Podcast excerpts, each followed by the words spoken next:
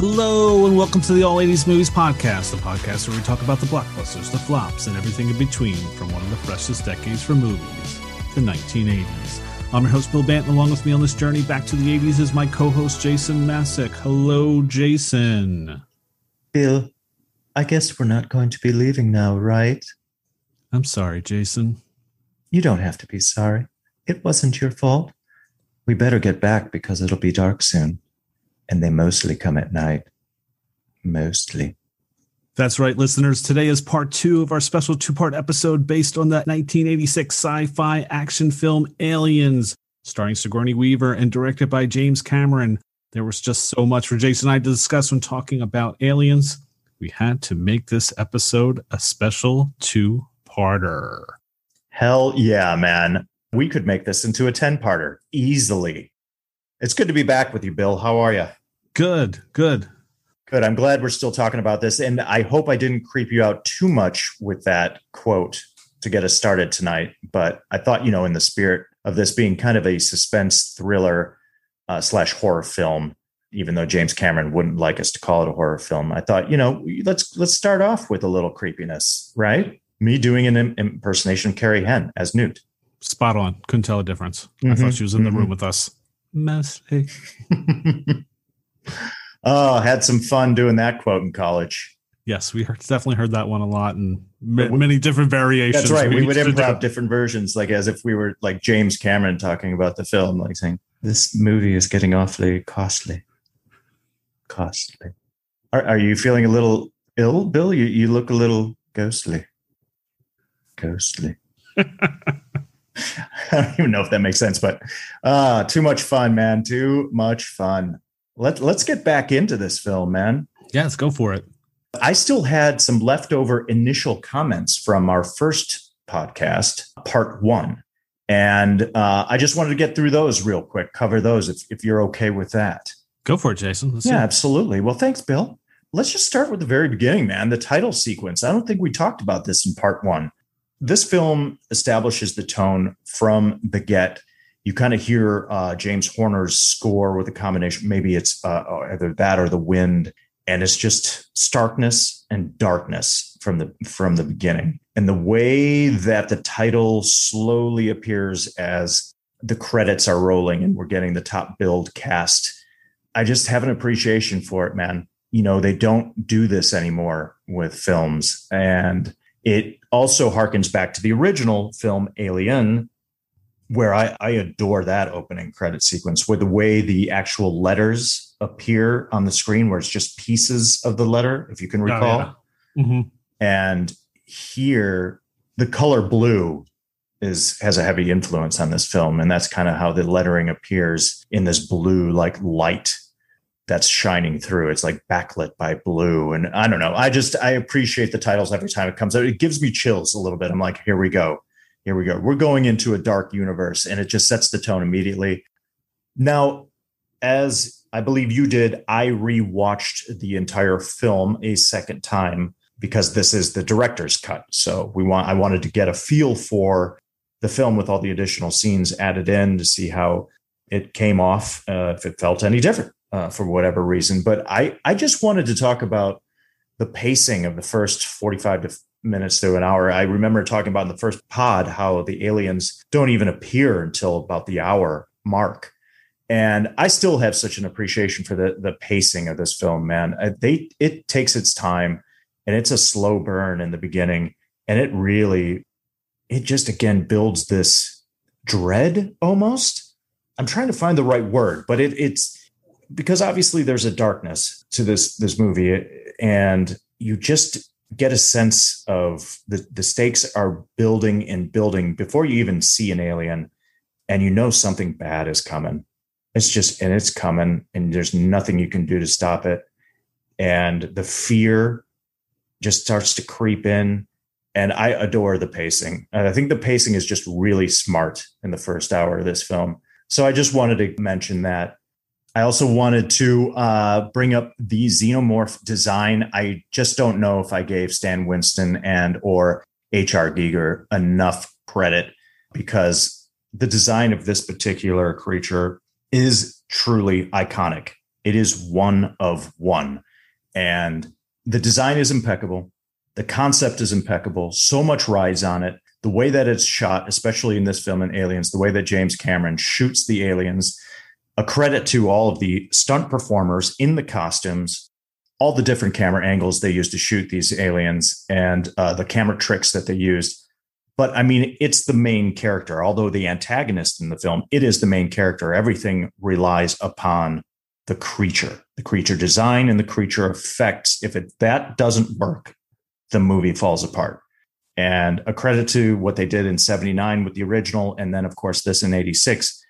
It's just one of the coolest things. I mean, this is what, gets my imagination going because the, you look at this creature and it's fascinating. I, I want to know where it came from, how it evolved, and why it does what it does, just simply by looking at the aesthetics of the creature and its design. Does that make sense? Yeah, because that's one of the amazing things too. Because watching it the second time, I was really just trying to watch the aliens' movements, mm-hmm. and there may be, and you're really looking for it once or twice where you almost feel like it's a person in the suit. Right. But for the right. most part, I agree. You really feel this is a xenomorph from another planet. Correct. Um, they're amazing. So yeah, definitely credit to the people that are in their suits. They were fabulous, and just some of the stuff. I don't know how they did some of that stuff in the, in the suit, especially right the way they just uncurl and unfold. Yep, and it's so fluid and graceful yeah, it's it's amazing. They must have been had to been like acrobats or or something. Oh, they were. They were dancers mainly. Yeah. I, I, you know, there's a great documentary just called "Making of Aliens" on YouTube. You can find it and watch it. The suits that they wore are detailed and incredible looking. Obviously, they shoot with a lot of dark colors, and the suits themselves were very stark in color, so you don't see the flaws However, again, credit to the performers, a lot of dancers. And in the original Alien, they used a seven foot actor in the suit. And in Aliens, uh, there was a lot of six foot tall performers able to get the performance a little bit more because they were acrobats and dancers and a little bit more agile and not taking anything away from the seven foot actor from Alien. But, and then they also used eight foot models. They actually constructed aliens uh, that did not have actors within them, but they were pliable. They could be molded and moved into positions that humans could not actually contort themselves into. And they could set them up and, and shoot them from different angles. Like uh, you can see in the behind the scenes, the making of the alien, uh, making of Aliens documentary, they set one up to be run over by the APC, which is a great sequence in that initial action sequence. And it's just it's it's cool. It's the coolest shit, man. It's just the coolest. Uh, but that creature design again is just in truly inspired. I can't get enough. Stan Winston, famous for Terminator, for the effects on aliens, Predator. Predator is another one where it's just, you know, how did somebody put this together?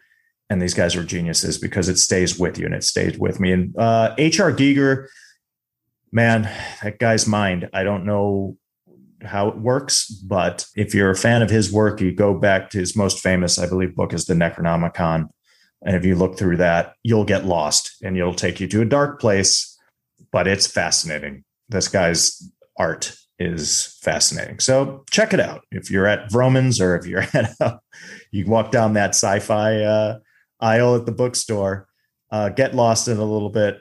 Don't get too lost.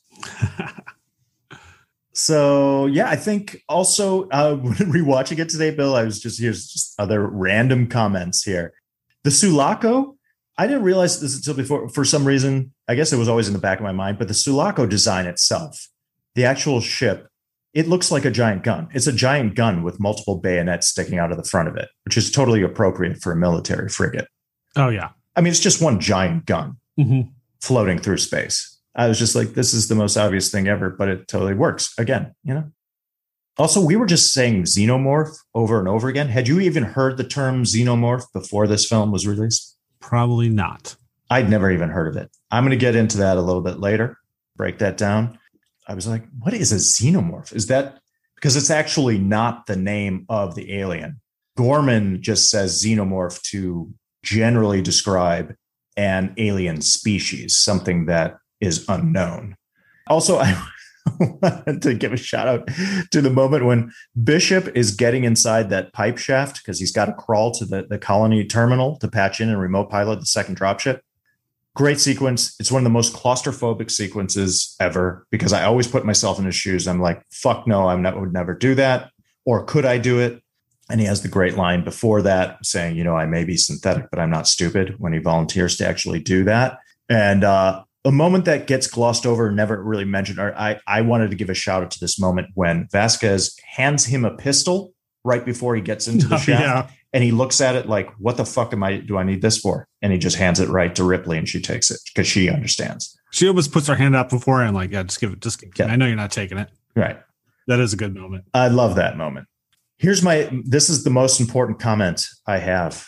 And this will be my final initial comment. Are you uh-huh. ready? Are you yes. ready? Brace yourself. Okay. One of my favorite things about this film is that the character Private Crow was played by an actor named Tip Tipping. That's it. That's all I got. Tip Tipping. Which one was Crow? I don't even know which one Crow was. okay. So I'm glad you brought that up, Bill, because I mentioned this in part one how I would get obsessive about trying to figure out everybody's name, who they were, where they were, because, you know, I'm like, I got to know all their names. I got to know everything about this movie. I'm obsessed with the movie. And I was watching Jay going, God damn it, who is who's Crow? Where's Crow? And you see it kind of like in the background from time to time. But here's what I believe is when you see Frost, who has all the ammunition in his bag, right? He gets unfortunately lit up and he flips over the railing and falls like three floors and he's on fire. Yes.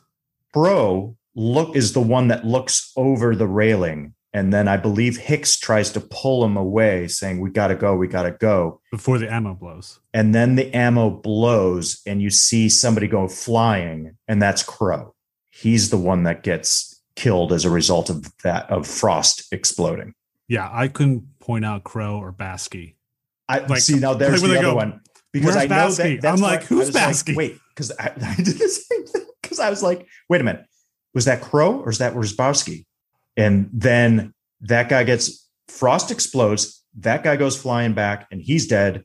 And then you hear Hicks going, We've got men down. Where's Bosky? Where, you know, where's Bosky? Let's go. And I'm like, okay, where's Bosky or whatever? He's still alive. So that must have been Crow that just died. So I'm putting it together.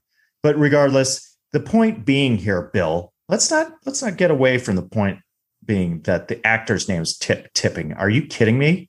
I love it. I love it. It's yeah. It's where's Bowski? Oh, where's Bowski? Where's Bowski? Yeah. yeah. So where's where's Bow? Oh my. That, where's where's where's Bowski? God, that's a tongue twister right there. Oh, I, I was just enlightened though, because the whole time I'm thinking Hicks is saying "Where's Bowski," when he's just basically just saying "Where's Bowski."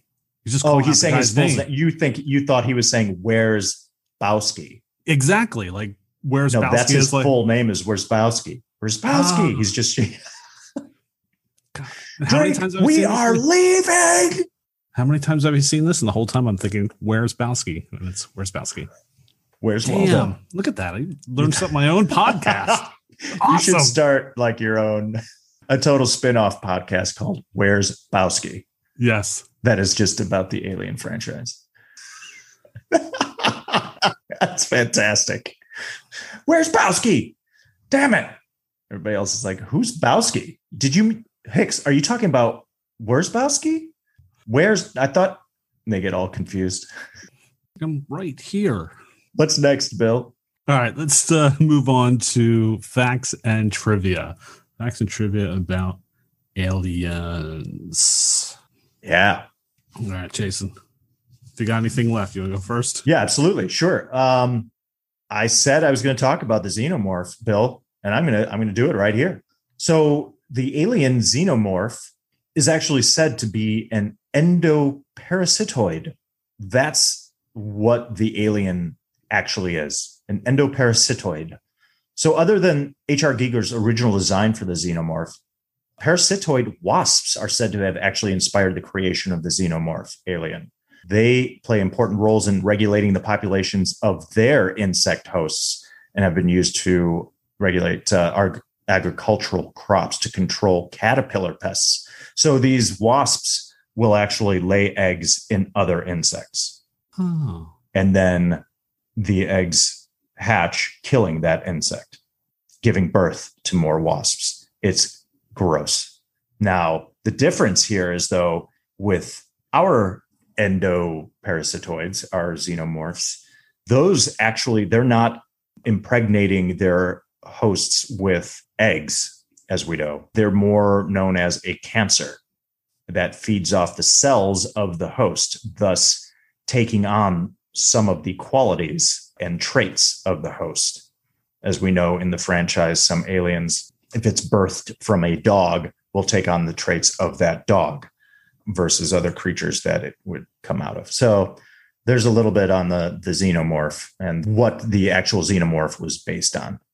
So that's what I'm going to start with. Also, I'm going to go into this little bit. The knife trick scene was originally going to be done by Bishop alone, but Lance Henriksen suggested to Cameron to have Hudson's hand put on top of his, to which, but I think it was the reverse, right? It's Bishop. Bishop puts his hand on top of. Yeah, he puts his hand on top. Yeah. Right. So that change was discussed with almost everyone except for Bill Paxton and I guess, according to Henriksen, he remembers a long night of drinking after shooting this scene, followed by a reshoot of this scene. So, because I guess originally it looked too fake when they sped the footage up. So they reshot it.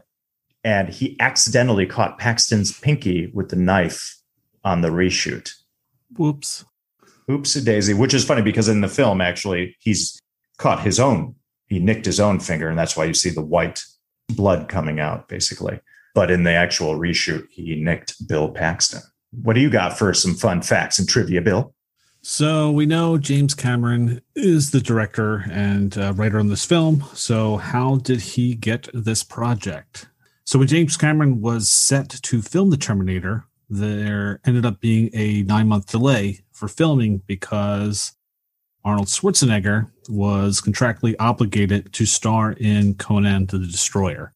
As you know, Arnold wasn't that big yet. He hadn't made the Terminator, so he was kind of stuck with the uh, studio's system. So while waiting um, to begin filming, um, Cameron was given the opportunity to write a draft for Aliens from a producer with uh, Fox, because Fox finally decided, hey, maybe we should do a sequel to this film. And he only finished 90 pages of the draft before the Terminator filming began but the studio loved the script so much they decided to wait for Cameron to finish filming The Terminator with the stipulation that if The Terminator did well, they would give him an opportunity to direct after he finished the script. There you go. And uh, luckily, The Terminator was a box office uh, smash in 84, and uh, Cameron got to finish writing and direct Aliens. It's pretty awesome that they allowed him to do that. Yeah, that's not something the that, studio that would never happen do. today. No way. They just see cash and like, all right, we'll just get somebody else. Yeah, yeah. It's an interesting origin of how this all came about. Mm-hmm. But Cameron did, yeah, he wrote it. I was also going to mention Al Matthews, who plays the Marine Sergeant Al Apone in this film. Love him. Yeah, great. Sergeant Apone. Apone he was in real life the first Black Marine to be promoted to the rank of sergeant in the field during service in Vietnam. How about that? Al Matthews, real life hero, badass. Yes. He definitely seemed like someone I would want to serve under. Like, oh, yeah. He was tough, but there was just something about him. Like, if he asked me to do something, I'm doing it. He's got my back. Very charismatic and you can see it again uh, in the documentary, the behind the scenes. He talks about obviously his experience as a Marine, but he was talking about handling the firearms on set and how some of the actors mistakenly would put their fingers on the trigger, which he knows from his training is a major no no. And he would actually walk up to any actor that put their finger on the trigger and say, If you do that, I'm going to take your weapon and shove it down your throat.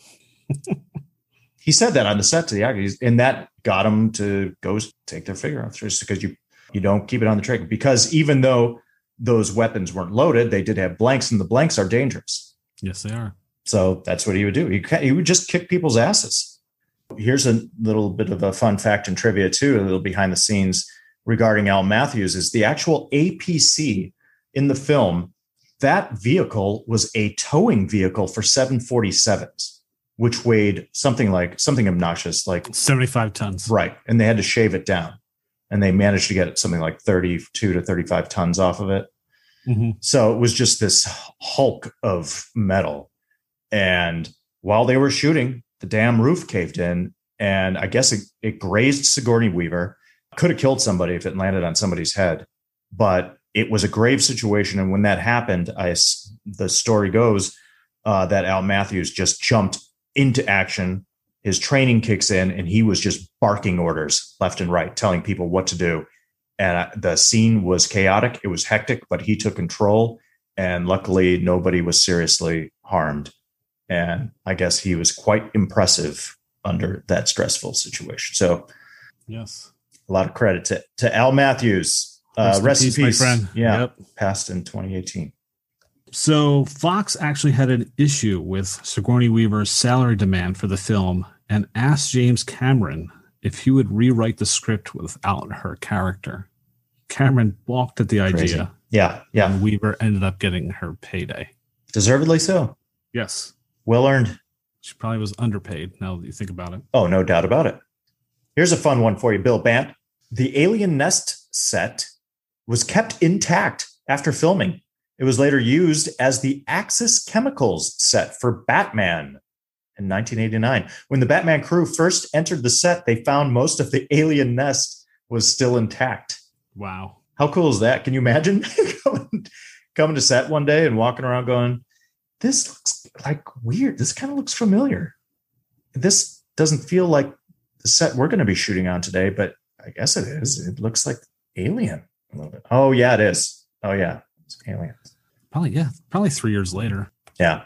So yeah, so about that set. So the interior of the atmospheric processing plant was filmed at a defunct coal generating power plant. And the plant had issues with rust and asbestos that needed to be dealt with before filming began. So they had to do air readings, had to be taken multiple times a day just for safety precautions.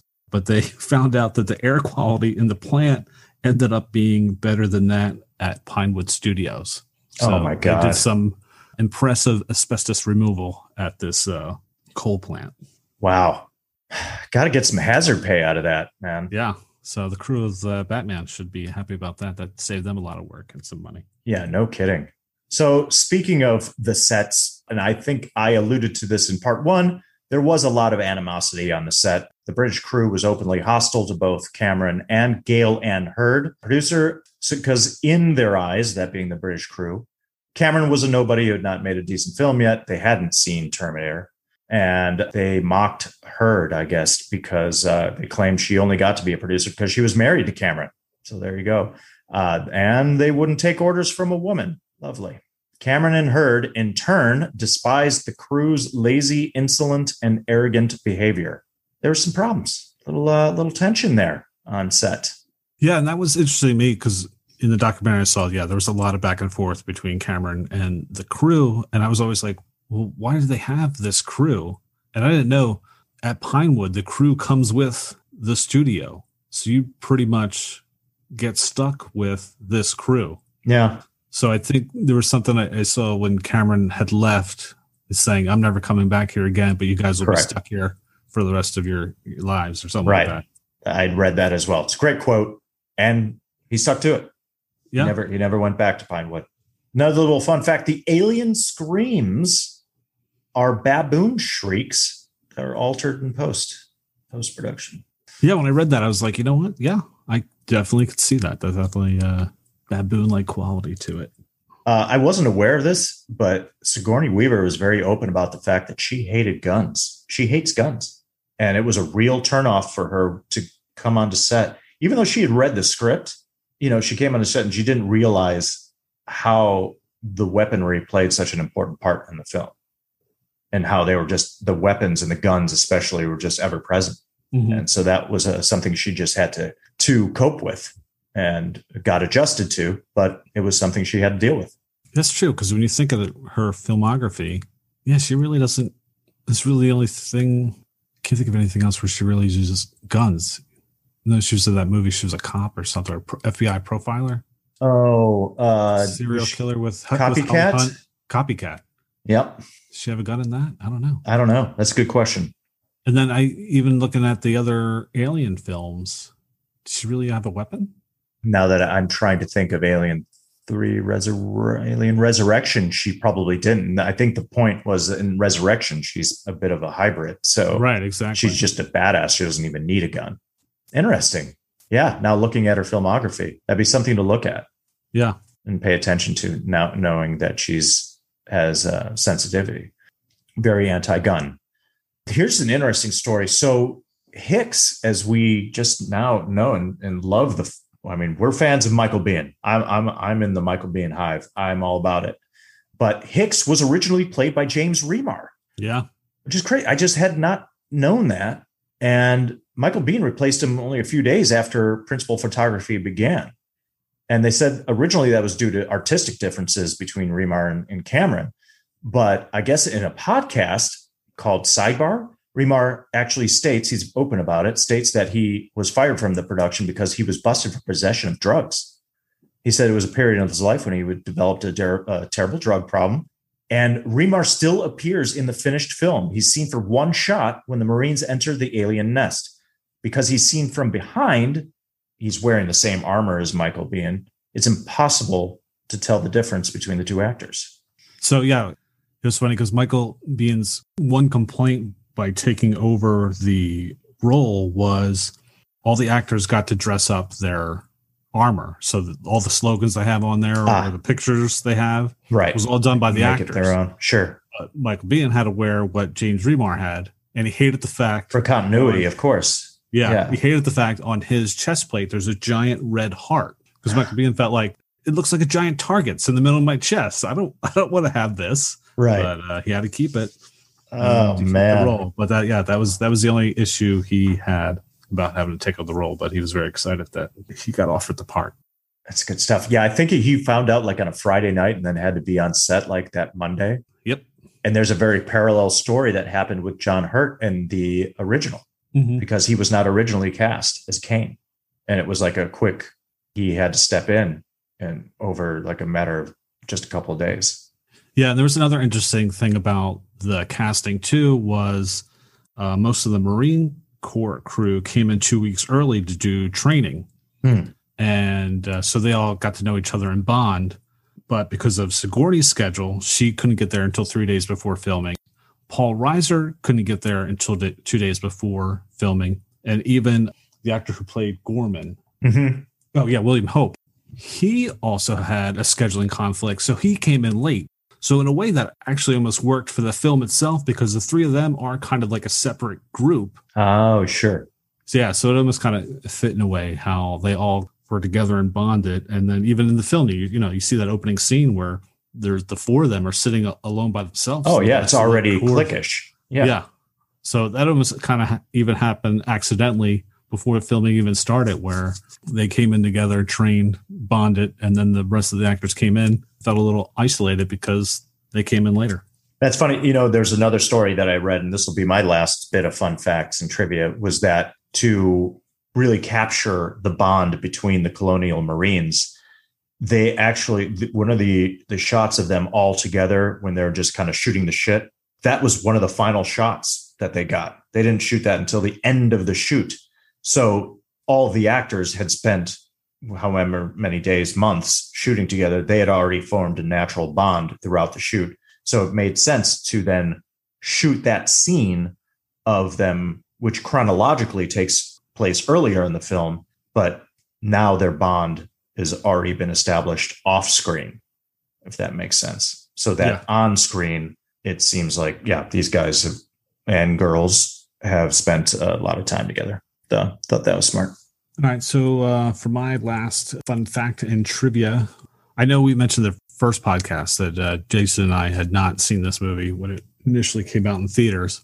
Um, but we did get to see it together later on. So back in 2016 on Aliens Day, which is April 26th because of LV 426, we went to a screening of Aliens uh, presented by the Alamo Drafthouse. And afterwards, they had a Q&A with Carrie Henn, Jenette Goldstein, and Ricco Ross, who played Frost. Pretty sure there's someone else, but I couldn't, I cannot for the life of me remember who it was. But the cool thing was, so the big takeaway I, I had from that Q&A was, so for Carrie Henn, this was the only film role that she did. She didn't do anything after this. Right. Yep. And um, so she is now a elementary school teacher um, out here uh, somewhere in California. And she was saying how every once in a while, one of her students will show up to class with a copy of Aliens and will ask her to sign it for her dad or, or mom, whatever. Right. And she gets surprised sometimes too when the students actually tell her, like, oh, yeah, I watched this because she feels like, you know, you're a little too young to be watching this movie, even though Sure. she played, played a role in it. That's cool. So that still happens today. Yeah. Yeah. And she said the other thing was like sometimes she would get really antsy on set when they had that set of the chute that Newt ends up sliding down um, when she gets separated from Right. Hicks. One of the ducks when she yeah, she Yeah. slides out of the flight jacket. So they kept that on set. So that would be like her reward for good days. Like you can go play on the slide because she loved going down that slide. Uh sure. so she's like, some days she would just spend all day just jumping down the chute. That's funny. That's great. Got to keep the kids happy. Yep. So that's our facts and trivia for aliens. And I'm sure we could literally do 10 part podcast on just facts and trivia. Yeah, you can just go onto IMDb. I mean, it's well documented. There's story upon story, which is really cool. It's great. There's Mhm. plenty of information behind the scenes info on this film. Yeah. Tons of documentaries, tons of things you can find on YouTube. Yeah. So if you're a big fan, just go check it out. We literally touched on the tip of the iceberg. Yeah, and I would do yourself a favor and watch the making of Aliens on YouTube. Good documentary. Yeah. All right. Uh, so moving on to soundtrack. Yes, sir. Soundtrack for Aliens was done by James Horner. Ever heard of him? Yeah, maybe. And this was his first collaboration with James Cameron, who would also go on to do the music for some some movie, some movie about a boat. Hmm. I know the movie you're talking about. I, do. think it did okay. Yeah, I have that in my list of the films. Yeah, that he scored. That's uh that's Titanic. Yes, Titanic. That's right, it. Titanic. Yes, Yeah. yeah. I actually had to sound it out. I with the I did the enunciation here with the hyphens in between tit and Nick. Titanic, Yes. Titanic. Yeah. I guess that was a big movie and uh that did well at the box office. So good for him, you know? Yeah. Yeah. I'm glad, I'm glad the two of them uh, got to work again.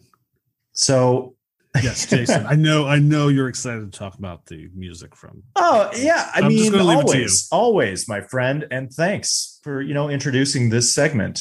Uh, this is the OST, the official soundtrack segment. When I was growing up, Bill Bant, I'd like to say that I was a fan of the three J's: John Williams, Jerry Goldsmith, and James Horner. And I couldn't escape them because all my favorite films were scored by these three gentlemen. And this in particular was James Horner working on Aliens. You know, immediately I'd mentioned this earlier in this pod, how the film you hear the score and it's haunting. There's it's haunting. The drum line throughout, the echoing horns. Now James Horner has a very identifiable signature. And sometimes it's like three or four notes with the horns. It's the progression of the strings and especially the steel drums and allowed us, whether it be 48 hours. Bill, I was listening to the score from Red Heat today and I was getting flashbacks. I had that on cassette. I'd listen to it all the time. That's a weird score, but there's some good stuff in there. It's a mixture mm-hmm. of steel drums, synth, horns, guitar, saxophone. It's all over the place. And we won't get into the film itself, but I still love that score. I'm surprised they even released that. Oh yeah, sure. And then you know, doing the scores for the Tom Clancy films when you get Patriot Games, Clear and Present Danger, films like that. You can. It's his stuff is extremely identifiable. Good. You know, you can have your opinion on it. I I like it, but I'll hear that with the horns, and I'm like, oh yeah, Mhm. that's James Horner. And you hear it in all of his scores. It's not like sometimes I'm like, wow, he's not even trying to be different.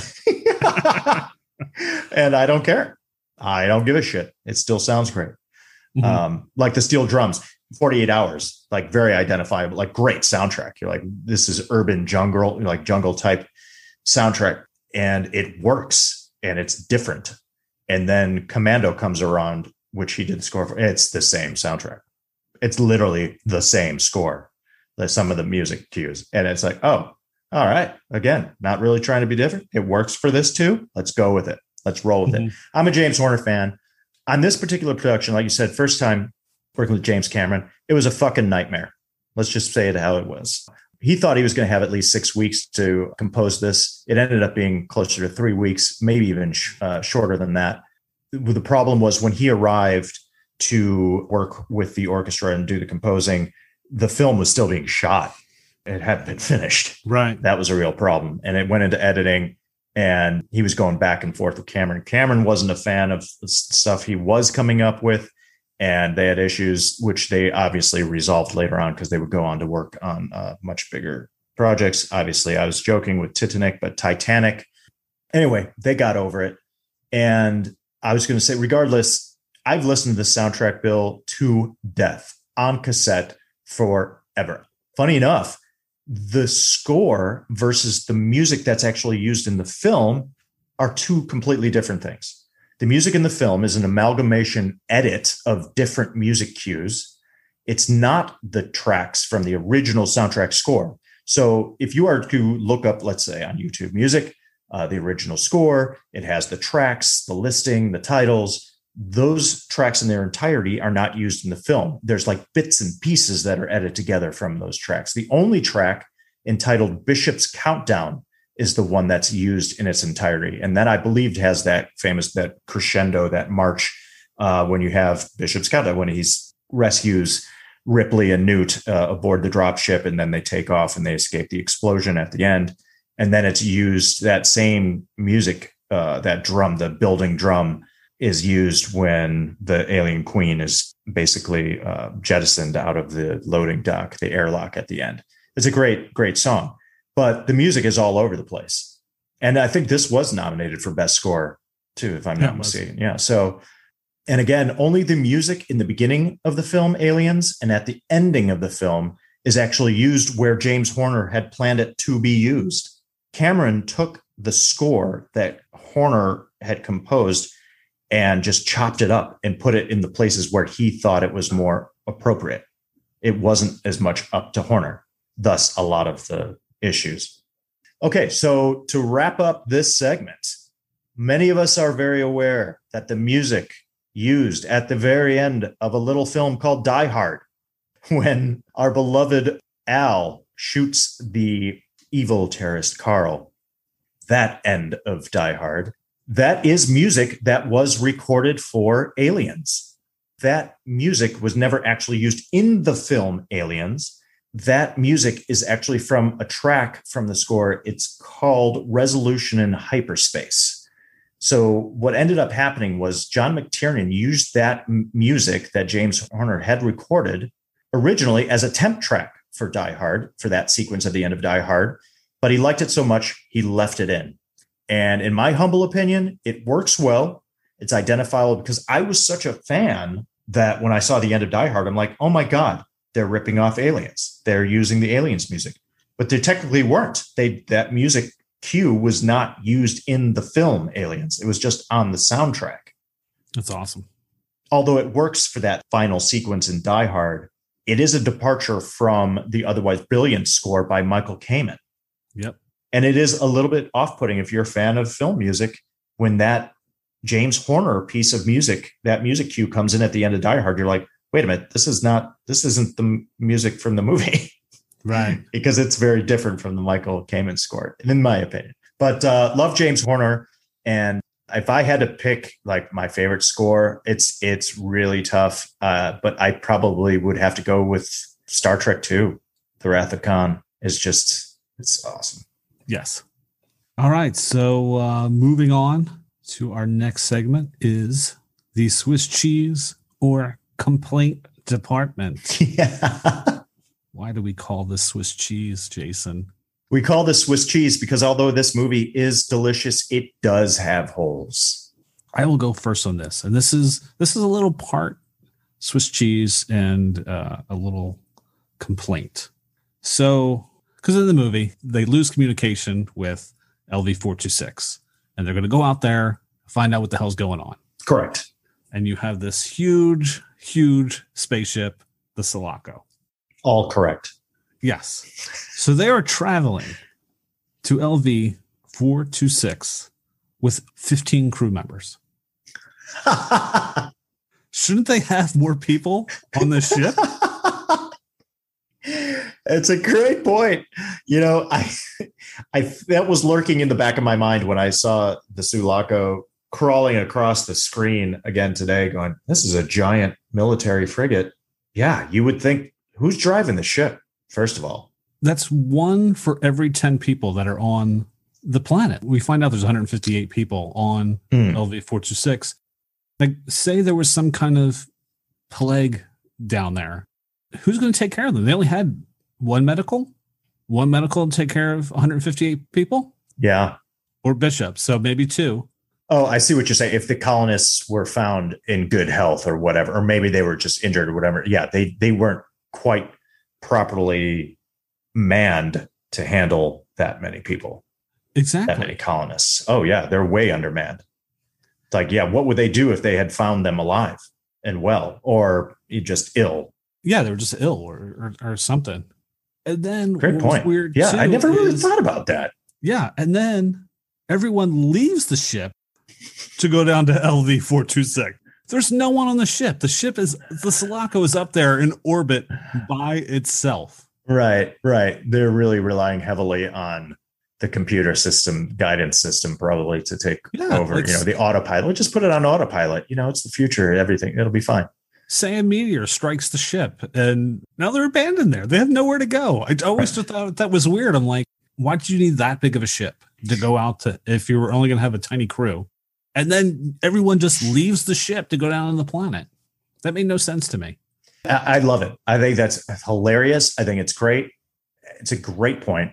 As I compare everything to Star Wars, I think of like the Star Destroyers, or you think of any sci-fi film where there's a huge military vehicle floating through space. Immediately, my mind will go to I can't imagine how many crew members are aboard that ship. Like a Star Destroyer may carry, I don't know, thousands of crew members. I think mm-hmm. it's two thousand or something like that, and, or probably more. I don't know. Some of somebody tweet us, tell us.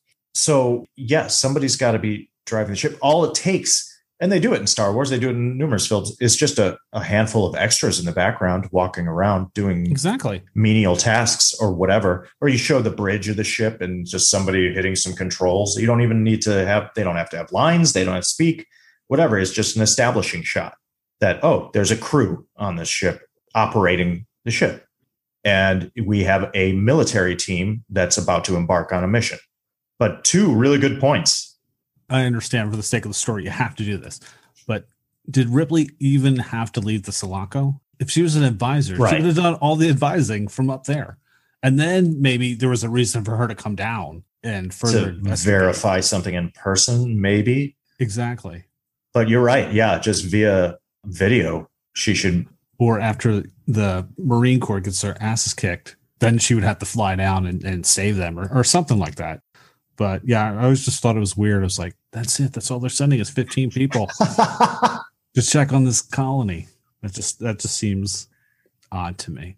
I love it. Great points. They should have had more colonial marines and more people on the ship itself.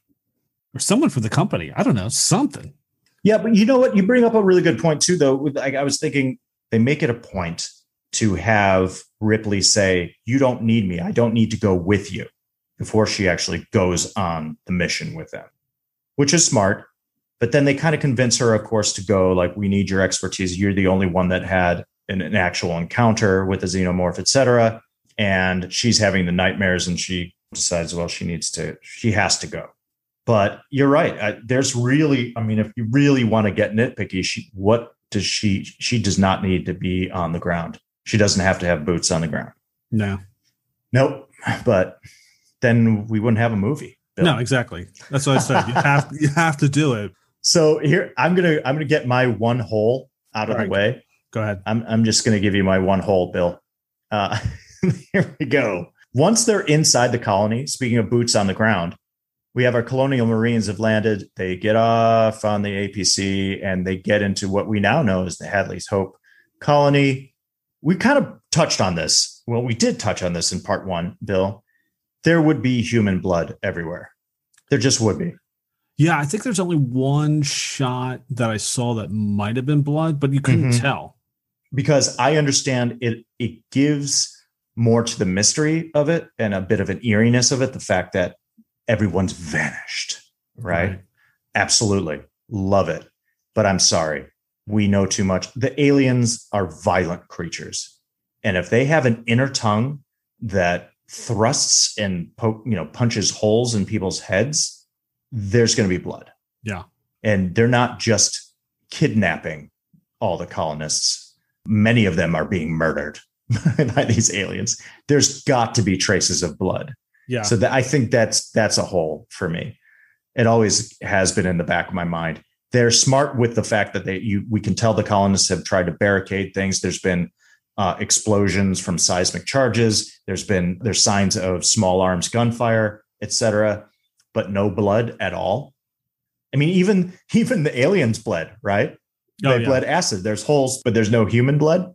Doesn't make sense. Unless they have like a cleaning crew that goes back there and the aliens are Like a robot. yeah. It's in When the you see- dustpan and brush. Right. you see the little Roombas going Yeah. zzz around? They're still operational. The aliens didn't take those just out. does, just does traces of DNA and just cleans it all off. That's great. But yeah, speaking of the aliens' blood, because that, that was another issue I had too, is that the acid for blood isn't very consistent throughout the movie. Hmm. Because the one scene I was thinking of is when they have the last stand and Newt decides to take him through the tunnels. And Vasquez is blowing those aliens up. I'm like, wouldn't the acid just dissolve the tunnel? Oh, sure. and then the aliens would have nowhere to go. And then, you know, it was always convenient where some of the Marines would shoot an alien and then the acid would, would flail on them. But other times, I mean, especially in that beginning thing, the way they're jumping around, they're shooting them over their head. I'm like, And be raining acid. all Yeah. over the place. So It's a great. I've thought about that too, especially yeah, watching that initial action sequence when they're in that alien nest. There's exploding alien heads left and right, and bodies, and yeah, and yeah, again, yeah, no, I, I agree with you totally. Somebody who gets everybody gets splashed. yeah. And even at the end, when Ripley and Newt are in the hive and she's blowing up all the eggs and things are just blowing up, I'm like, you got debris and you got acid everywhere, everywhere. And they get out of that totally. Totally, completely. That's funny. That just, you know, watching that final sequence too, I was like, she, she one, you know, single handedly kills like five drone aliens, but I was going, there's only five. Right. Wouldn't there be a hundred hanging out Oh yeah. guarding the queen and all of the eggs? I mean, regardless, in the that you again in the opening sequence and every other action se- sequence, there's a million aliens coming after them. You see it on the motion tracker. But when Ripley and Newt are facing off with the queen at the very end, there's only five hanging out. Yeah. I don't know. I, I don't know. Are all their other The logic fails searching? there. Yeah. Maybe they were trying to fix the uh, atmosphere pressure. Maybe they realized there's a rupture too, and like, oh my god, we got to fix this. That'd be great. You just see them like clank, clank, clank. Right. They're trying to fix all the holes Yeah. that the other aliens have. They're like, damn it. this acid for blood seemed like a good idea to be. Now it's just, no, it's too much work. It's too much work. Oh, That's hilarious. But that's, you know what? That's really all I had for holes because I think Cameron is a smart director and a smart storyteller. I don't, I don't find a lot of other plot holes, to be honest. I think this, the plot's pretty sound otherwise. That's just my opinion, man. I, maybe I didn't look hard enough. Uh, did you have any other holes, man? I just had uh, one for the complaint department, a continuity error, which I don't know if I've ever seen this before. Maybe I haven't. I just forgot about it. Is Ripley's headset when the Marines are going down to the processor and all hell breaks loose? Right. So there's a scene where she, you know, you find out Ap- Apone uh, dies, and she yells, "He's gone!" and she doesn't have her headset on. And then, literally, the next line it cuts away and then goes back to her and she's like, "Get them out of there!" And then the headset's back on. Oh, Yeah, and then she loses it. That's that was. I was like, "Oh, that's a big one," because I mean, Wow. you got you got something on your head and then it's missing and then it's back again. So I, I thought that was kind of fun. I was like, "Wait, have I seen that before? Have I not? Why have I not seen that or read about that before?" But yeah, watch uh, Ripley's headset during that scene. I think she Gotcha. once once or twice. You know, that just makes me think of too with the comms because I always get confused as to who can hear who and when when you're talking into the mic, when you have one of those headsets on, because they talk to each other. You know, Gorman's talking to Apone, Apone's talking to Hicks and Hudson and everybody else. And sometimes they seem to be able to hear each other, and then sometimes they don't. Is it uh, is the mic always on, or are they kind of like are they turning it on and off? Is it voice activated? I don't understand how that works. That's true because uh, there was the one where Gorman sounds like he's trying to talk directly to Apone about you know what their what their strategy is moving back. I'm like, yeah, everyone should hear that. Thank you very much. That's a perfect example because yeah, when she when Ripley's telling him, "Hey, they can't be firing underneath the heating whatever thing with the cooling situation, it's going to explode." And he's like, "Shit." And I'm like, "Wait, can he's talking right into the mic when he's talking to Ripley too? Can't every can everybody hear everybody all the time?" I get confused with the communications a little bit. You, what it reminds me of, funny enough, is Apollo 13, which doesn't come out until years later, but it, obviously based on a true story. When Tom Hanks, they call it Vox on the thing, when they can turn their mic Right. on and off. And sometimes they forget that it's still on. And so when they're talking candidly, they don't realize Houston can hear everything they're saying. So they could be saying, "Oh, the fuck, they're fucking things up down there." And they're like, um, Commander Lovell, by the way, you're still on Vox. He's like, oh shit. Turn it off. That's what it makes me think of. Like, because out of a lot of them are talking candidly, you know, making fun of each other or whatever. I'm like, wait a minute, you're talking into the mic, man. Can't they hear you? Or is am I not seeing there's a switch of some kind, or it, uh, maybe you have to, I don't know how those things are activated. Yeah, because that actually makes me think of another scene is when the Marines first go down there, processing plant to find the colonists, and they decide like, oh, they got the wrong weapons. It's like, why did they explain to them why they couldn't use the pulse rifles? Because I'm like, wouldn't that make more sense for them to understand why they should not use them? Oh, instead of just telling them to pack up all the ammo and don't Yeah. fire, Or it's just say- making a blanket instead of ex- actually explaining why they can't use their Yeah. weapons. or just m- turn around.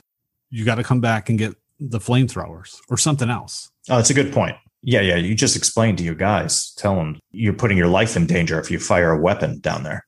Like if they were further in and they found one of the colonists, no, you don't have them step away at that point because you know you got to see what's going on. But they hadn't gotten there yet. So it's like, why don't you just Right, right, right. to turn around? Yeah, yeah. We got to rethink this. Right, pistols and whatever. Yeah, yeah, yeah. Frost says, "What are we supposed to use? Harsh language?" He's he's totally right. Oh, completely. It's ridiculous. Yeah, yeah. good point. Here's a little one for you. Oh, you got another one? I'm going to file some issues with the complaints department. Did you Go want to keep? You can keep poking holes, man. No, I got it. Okay. I'm good.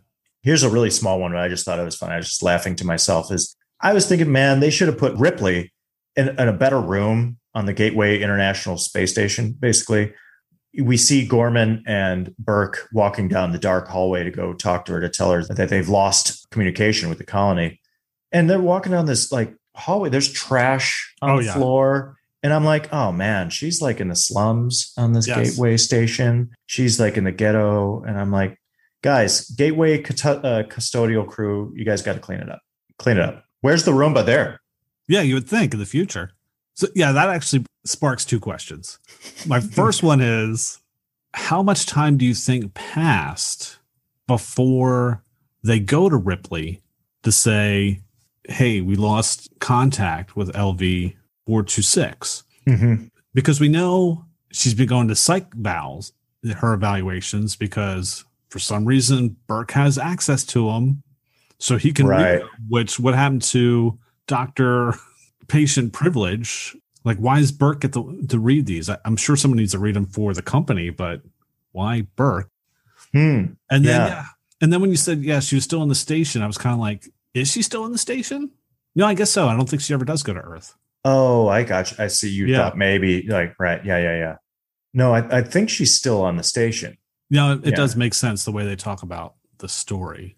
But yeah, for station, yeah, it does have a little shitty area like that. That is kind of sucky. Yeah, I just thought that was funny. Like they kind of they made it a little bit trashy. You just think it'd be cleaner. I don't. It was just interesting. that There's trash on the ground. No. I agree with that too. like a, that's like a production designer set design to you know choice. Uh-huh. Somebody made that choice to put trash Oh yeah, in the hallway.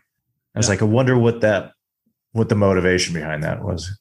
You know, yeah, in a little rinky dink room, and yeah. But I just want to know how much time passed between her talking to the company about what happened and getting decommissioned to right? now running to her and saying, "Hey, we lost contact." I'm like, a couple weeks, couple months, I I just assumed it wasn't much time because I think because we established she has a job and she's been working. oh that's true. That's a great point. Yeah, Good point, Bill. So it has been a little bit of time, yeah, because it almost feels like it happens the next day, but then I'm like, no, but no, there had to have been some passage of time, not Yeah. a, maybe a lot, because we know then later on that Burke is the one that sent the colonists to go investigate the alien ship on LV four two six. right, And he did so based on the report that Ripley had given yes, okay. I wanted to confirm that. I wasn't 100 percent sure. because they weren't privy to that information until they retrieved her. So it couldn't have been that long between the investigation, you know, gathering that information that she had given her report. And then based on that information, he instructs the colonists to go investigate the ship. So it must have been probably yeah, a couple weeks or something like that. We'll cover this in the next section. Good stuff. Good stuff. So anything else? Oh yeah, I got right, stuff, ahead. man. I got stuff. Go. I Uh, always got stuff. I got stuff. I think here here's something interesting. Speaking of of that, the inquest uh, by that court of inquiry. I like that Um, inquest. I know, right? I like that word. Ripley has written out a report, and they make reference to the report as in this unknown creature that has acid for blood. And she's like, "Yeah, yeah, that's what I wrote."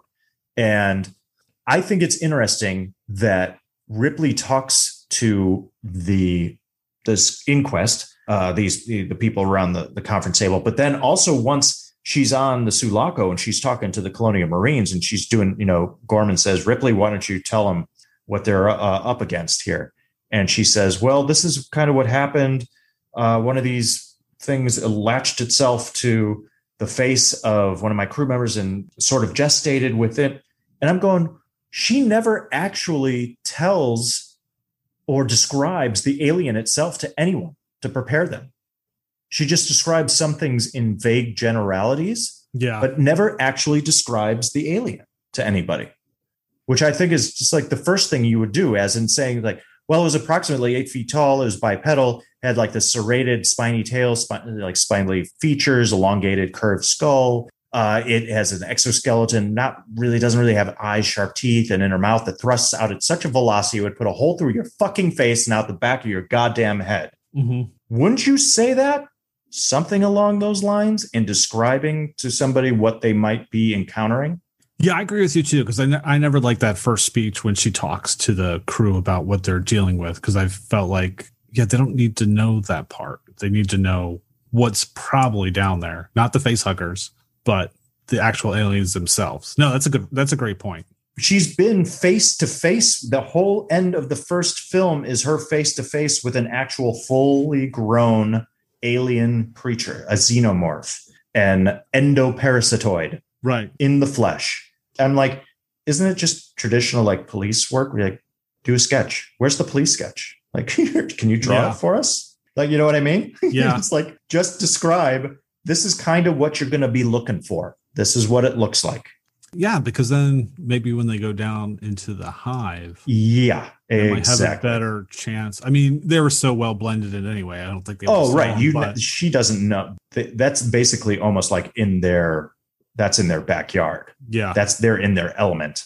So she wouldn't know anything about that, not from the first film, not from her previous experiences, but but she knows what it looks like. then they would have an I'd Be like, oh, that's shit, it. exactly what she's That's what about. she's that's it. Yeah. That's the alien. That's what Yeah. we're supposed to be looking for.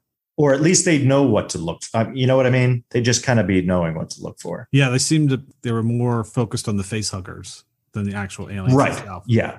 Which is obviously to be feared. You know, that's something. But it just seemed odd to me. Like, just tell them what the damn alien looks like. I love it. So funny. I had so little notes for Swiss cheese in the plate department. Now we're just totally hating on this. I know. Now we're just. This is the worst fucking Yeah. movie I've ever seen. God. What other you have to talk about? so after that initial, yeah, it's bullshit movie. Fucking James Cameron's idiot. yeah. After the initial confrontation with the aliens in that nest, Hudson notices that Dietrich and Apone are still alive. Like, wait, wait, their signals are faint, but they're still alive. I can, they're still alive. Ripley specifically says they can't go back for them because they're being cocooned. Yes. And then she's the one that risks the whole fucking mission at the end to go back for Newt later.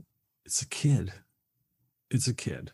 I'm totally kidding. I'm just saying. I just think it's it's interesting that she specifically tells Hudson you can't go back for for these people because they're being cocooned. When that's exactly what she does at the end of the film. You know, I mean, come on.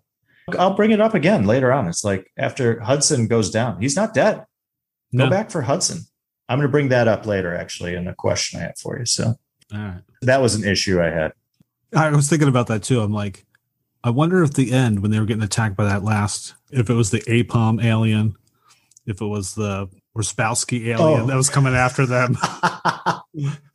As in, uh, Chestburster had already gestated at one of the Mer- Colonial Marines and Uh-huh.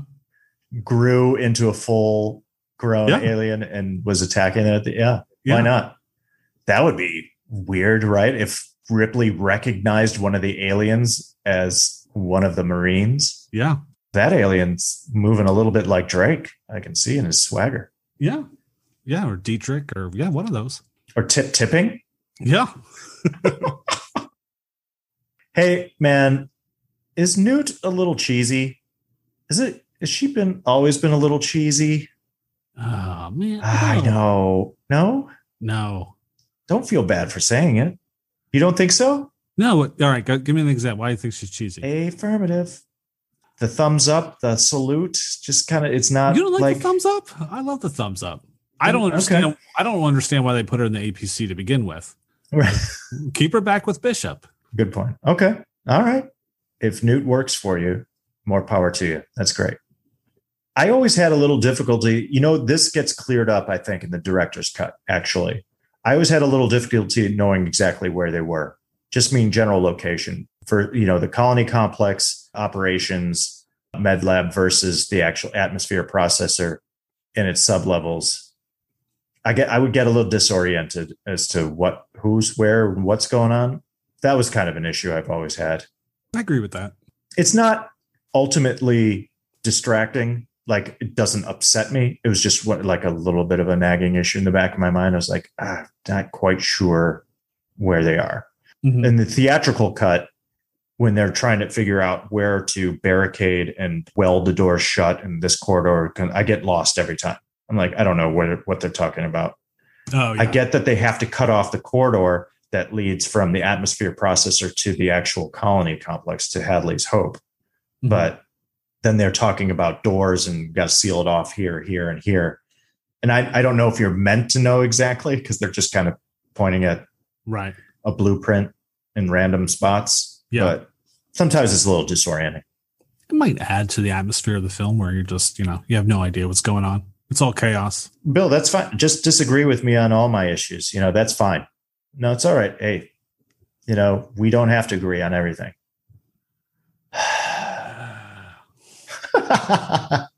hey man, how much fucking ammo did they have?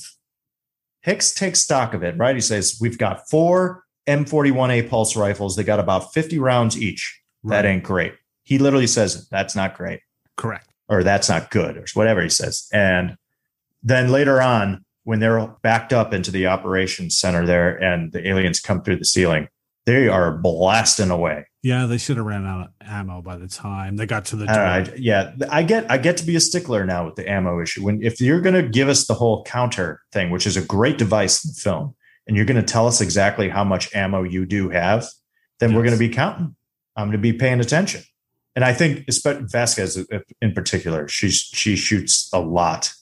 When the aliens fall through the ceiling and then they get backed up and then into the vents, and she's still firing. Yeah, she should. She switches over to the grenade launcher, but then she goes back to just shooting regular rounds. And I'm like, no, she's at she's spent way more than 50 rounds. Exactly. I. I get it. You know, that's a stupid nitpick thing, but hey, if you're going to tell us how much you got, then use it. What else you got? What else you got, Bill Bant? No, that, that was all I had. Oh, okay. I'm good. Hey, do you think, man, Newt sliding out of that jacket to fall down that her her favorite slide? I'll give you that one. I have an issue with that every time. I'm like, no, you don't need to. She's not sliding out of that jacket. No, she's fine. Don't she like she had to work to get out of that jacket. Yes. Even if she was just sliding out of the jacket, grab the jacket. Yes. Right. Yeah. Yeah. Yeah. You just don't go, oh, oh no, I'm helpless, you know, yeah. flailing around help, helpless. Uh, I, that doesn't quite work for me. I actually thought of another complaint now. All right. Since we're going. Let's do it. All right. So at the end, when Ripley gets up on the platform and Bishop's not there with the ship, and they're standing on the platform, and we're hearing everything fall, collapse, crumble, and the fact that neither of them get hit by any oh sure whatsoever. Yeah. No. No. Yeah. and no. no. No. No. But no. Uh, yeah, yeah, yeah. They'd be electrocuted by something, or they'd explode, or yeah, be burnt to a crisp, or the platform disintegrates below them, or the queen just comes out of y'all. I don't know why the queen pauses. Why does the queen queen's hanging out in the elevator for a few seconds, like taking a dramatic pause? Like just run out and grab. Yeah. This was yeah. funny because I I might have said this last podcast, so I because I didn't think the queen could fit in the elevator. Oh yeah, and the queen could not fit in the elevator. Correct. They had to take fun facts behind yeah. the scenes trivia right there. They did. Yeah, they, they had to take, take her tail off. Yes. So I was glad to find out I was kind of right on that. Yeah, her ass was sticking out of the damn elevator, yep. and they had to put like black over it. So when you look at that shot, you can see she's surrounded in black because she's basically sticking out of the back of the damn thing. Yep. That's funny. All right. So I think this is going to be my last issue. I'm going to file with the complaints department. Got it. Very, very final action sequence. Ripley fighting the queen opening the loading dock doors, opening that airlock is extremely fucking reckless. Yes. Not a good move by Ripley. No. It's exciting as hell and it worked for me as a kid, but I'm watching it now and I'm like, you just put Newt at risk. You protecting Newt this entire time. Like that's your purpose. You found purpose in that. And here I just try to reach down with one hand and untie your shoe before opening the damn airlock so that the alien will yank your shoe off and fly out into space. Because when she opens it, all hell breaks loose. Like she, everybody's going to die. Yes, everybody will die. You have debris flying around. There's little cargo boxes that almost nail her. Newt almost goes flying into the thing, except for half-bodied Bishop saves her at the last second. He should be flying through the. Everybody should be dead. Yeah, yeah, that bothers me too. Because a, why does she have to climb out in order to close it? I'm like, if you can open the door there, why can't you close the door there? And there's no way she could hang on with all that air rushing out. She should have flew out too. And then every time she climbs up to the top and that one box comes flying, yeah, I'm always, I'm always, ex- I'm always expecting to hit her. Just oh, like totally. one time, I just want to see it hit her like, oh, and knock her out. Shit. Yeah. See, again, very exciting, but just like, wow, you just you just put everybody at risk by doing that. Yeah. Which is like, what's the point then if everybody dies? But that would, yeah, yeah that that I wonder if that was the original ending. Everybody uh, just gets sucked out. Damn it! See, now this brings another complaint because because here we go. Ladies and gentlemen, we were going to talk about the director's cut, but instead, we're going to tell you why this movie sucks. Our favorite movie of all time. Okay, so technically, she kills the queen by sucking her out into space. Right. But the queen gets on the ship somehow by latching itself onto the dropship. And doesn't the dropship leave the atmosphere to get to the ship? So isn't there does the queen hold her breath that long before she gets on the ship? That she's okay? Well, that's a very good point. Can aliens Do- survive? can- Can aliens breathe in space? Yeah. Because you're right. And to be honest, we we do see the queen. She's still screaming. As so apparently that's true. you can hear someone scream in space. Yes. Uh Which blows the whole premise of the first film. God damn it. Wow. We just ruined this whole, we just unraveled this whole thing. So, yeah, it's funny though, because you don't necessarily see the queen like freeze like we always see like human being. Like Yeah. if you're exposed to outer space, your whole, your blood, your everything, you just instantly freeze. Apparently, yeah, maybe the alien doesn't necessarily die in outer space. I don't know. It's a question that we uh, won't get answered anytime soon, I have a feeling. Damn it. All right. Let's regroup, man. Let's regroup. That was tough. Okay. That was tough for aliens. Yeah, I don't know if we can publish this episode now because everyone's Yeah. like, wow, I didn't realize how much this movie sucked. Oh, we're going to get hate mail. I know it. Hello, this is Jason, co host of the All 80s Movies Podcast, with a message from Factor Meals. Warmer, sunnier days are calling. Fuel up for them with Factor's no prep, no mess meals. Meet your wellness goals in time for summer, thanks to the menu of chef crafted meals with options like Calorie Smart, Protein Plus, and Keto. Factor's fresh, never frozen meals are dietitian approved and ready to eat in just two minutes. So no matter how busy you are, you will always have time to enjoy nutritious, great tasting meals. With 35 different meals and more than 60 add ons to choose from every week, you will always have new flavors to explore. Treat yourself to restaurant quality meals that feature premium ingredients like filet mignon, shrimp, and blackened salmon. Head to factormeals.com slash 80smovies50 and use code 80smovies50 to get 50% off your first box plus 20% off your next month. That's code 80smovies50 at factormeals.com slash 80smovies50 to get 50% off your first box plus 20% off your next month while your subscription is active. Hey, it's Kaley Cuoco for Priceline. Ready to go to your happy place for a happy price? Well, why didn't you say so? Just download the Priceline app right now and save up to 60% on hotels. So, whether it's Cousin Kevin's Kazoo concert in Kansas City, go Kevin, or Becky's Bachelorette Bash in Bermuda, you never have to miss a trip ever again. So, download the Priceline app today. Your savings are waiting. Go to your happy place for a happy price. Go to your happy price, Priceline. So let us move on to the director's cut. Yeah. And we're going to do a little segment called Keep It or Cut It. So the special edition of Aliens um, was released a couple years later, and it has a running time of two hours and 34 minutes. So that means 17 minutes of extra footage. So Jason and I are going to quickly go through the. No, we're, you know, we're not going to go quickly through the scenes, but we're going to go all. through the scenes. Yeah, we're going to go through the scenes and decide if they made the right move by cutting it or we think they should have kept it. Got it. So the first big scene in the special edition is we find out that Ripley had a daughter. And there's a scene when she's uh, up on the station and she's waiting to do the inquest. And Burke comes in to get her all ready to talk about what happened to the Nostromo. And Ripley asks Burke if she has any information on her daughter. Right. And at that point, Burke tells her the bad news that they did find her. And unfortunately, she died two years ago at the age of 66. And she was cremated. And they show a picture of the daughter. And of course, Ripley is uh, very emotional. And uh, she just gets that bad news right before she goes into the inquest. So that is the first big scene that they put into the special edition. I will ask you this, Jason. Do you think they should have kept it or did the right thing by cutting it? This is a tough one, man, because the motherhood theme throughout the film is very present. I'm going to bring this up repeatedly, probably throughout, is how important do you feel it is to the film? Because depending on that, I believe is whether means whether or not this scene should be kept or cut. Honestly, I'm going to say keep it. I I actually like the scene. I forgot about this one when it happened. I was like, have I even watched the director's cut? I'm going, what is happening right now? It's like, wait, she had a oh yeah, this makes sense because then her attachment to Newt is enhanced for me.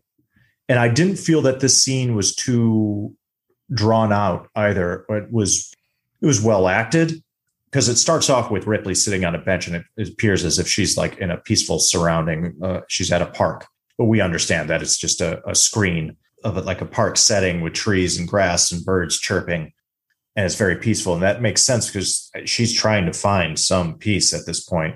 I actually like this scene. I thought it was kind of bittersweet, and it makes you think because she's been asleep for 57 years. She missed her daughter's entire life and death, and she sees a picture of her daughter as an elderly woman and it just kind of messes with your head a little bit but then i think again it, it just enhances what's to come between you know her relationship to newt if that makes sense so that's my take on it I, i'd keep it I'm with you. I would have kept it. I probably would have changed the picture Hmm. because I'm like, come on, do that in the future, and it looks like a screenshot from a video cam from a convenience store. right not a great quality photo which No. a little behind the scenes info that actually is sigourney weaver's mother Yeah, and then why Yeah. do they use a picture of her when she's in her 60s? Why don't they show, like, if you were to it's show a a, picture of her family, it's yeah, a little brutal like if you were to show me a picture of your family, would you show your most recent picture, or would you show a picture maybe in their prime per se? That's a good question. I think if they had passed, yeah, I would I would probably choose a more flattering photo, Yeah, a little more complimentary photo. Yeah. yeah, Yeah, I thought I, I like this again. I thought it was bittersweet because that it just it makes you think because it it there's an emotional attachment to Ripley then here, but she's going through something here that's it's it's traumatic. She wants to know what's happened to her daughter. Her daughter has passed away. Her daughter is 30 years older than she is at this point. So it messes with your head because of the timing. And then she tells that brief story about how the last time she had talked to her daughter named Amy, that she told her she'd be home for her 11th birthday, but she never came home mm-hmm. because she had gone on the mission. yeah. Yeah, it's sad. It's a sad scene. Yeah. All right. So we both agreed to keep it. So the next thing, it's very, very brief. So it is in the middle of the inquest. They took out a couple of lines where the company pretty much gives what their verdict is on the findings. And they decide that uh, Ripley has her ICC uh, license suspended, so she can no longer be on part of a flight crew. It's it's maybe three or four extra lines. Right. to Yeah, the- Van Leeuwen does most of the talking. Yeah. Yeah. The uh, head of the council or whatever, the inquest. Yeah. hmm So they, they make the decision right there and tell her wh- what's going to happen. You're unfit to hold an ICC license as a commercial flight officer. No criminal charges will be filed, but you have to submit to psychiatric testing or whatever. Yeah. Right. So keep it or cut it. Cut it. Not necessary. This is my opinion. It doesn't uh, affect the story one way or another. The fact that that she no longer holds a license as a flight officer doesn't bear any weight on the story for me personally. Maybe the fact that she's been demoted, as you've said earlier, I understand that that would have an effect on you probably, or that they didn't believe her story, so to speak, and that she's actually being punished for her actions, which she was in, you know, totally in the right. It didn't. It's just not necessary. It's it's very it's minor. It's just very minor for me. How about you? I'd actually keep it. Okay. I could see why they cut it out, but Yeah. I'd, I'd keep it. All right. All right. So the next one is um, a pretty big scene. It is. Yeah. This is a chunk. Yeah. So this is our first look at the Hadley Hope, population 158. So we actually get to see the colony before the devastation. And um, it's broken into basically two scenes. And the first scene is basically two of the colonists talk about how they get this information for the company that they want to send someone out to go check this area. And they're like, why the hell do they want to do this? And um, they're in communication with this group that has gone out to this designated spot on LV 426 to investigate. And if they find something, get a claim. And they're like, yeah, sure, whatever. You know, we barely get to talk to the company as it is. But according to me, if they find something out there, they can get the claim for it. And Right. then at that point, you see that the, like there's kids running around and playing in restricted areas. And There's a kid on a big wheel. yes, It's awesome. pedaling around, kind of like The Shining. But yeah, you see the colonists there. It's an active colony and things are moving and shaking. Right. So then we cut to basically a rover that's on the planet's surface, and we see it's Newt and her family. So Newt, her brother Timmy, who just happened to be played by Carrie Henn's real life brother, Christopher Henn. Right. So uh, there's some good casting there. So I thought they played brother sister real well. And then her parents, and they come across the ship. So the ship that we see from the first film from Alien, and they're all excited that oh, this is you know this is going to be big for us. We found something, and Newt's parents decide they're going to go in and check out the ship, and they go in, and you can kind of tell his passage of time because Timmy's asleep. Newt's kind of longingly look out the window, wonder what's going on. And she wakes up Timmy. She's like, they've been going there, you know, they've been gone a long time. What, are, you know, what are we going to do? And then right away, door comes flying open. The mom goes in, grabs the radio, and starts calling for help. Yeah. And Newt looks over her shoulder to see what's going on. And you see the dad lying on the ground with the face hugger. Oof. Rough. And you get the Newt scream. Yes, the first of the Newt screams. It's a chunk. That's a that's a big scene.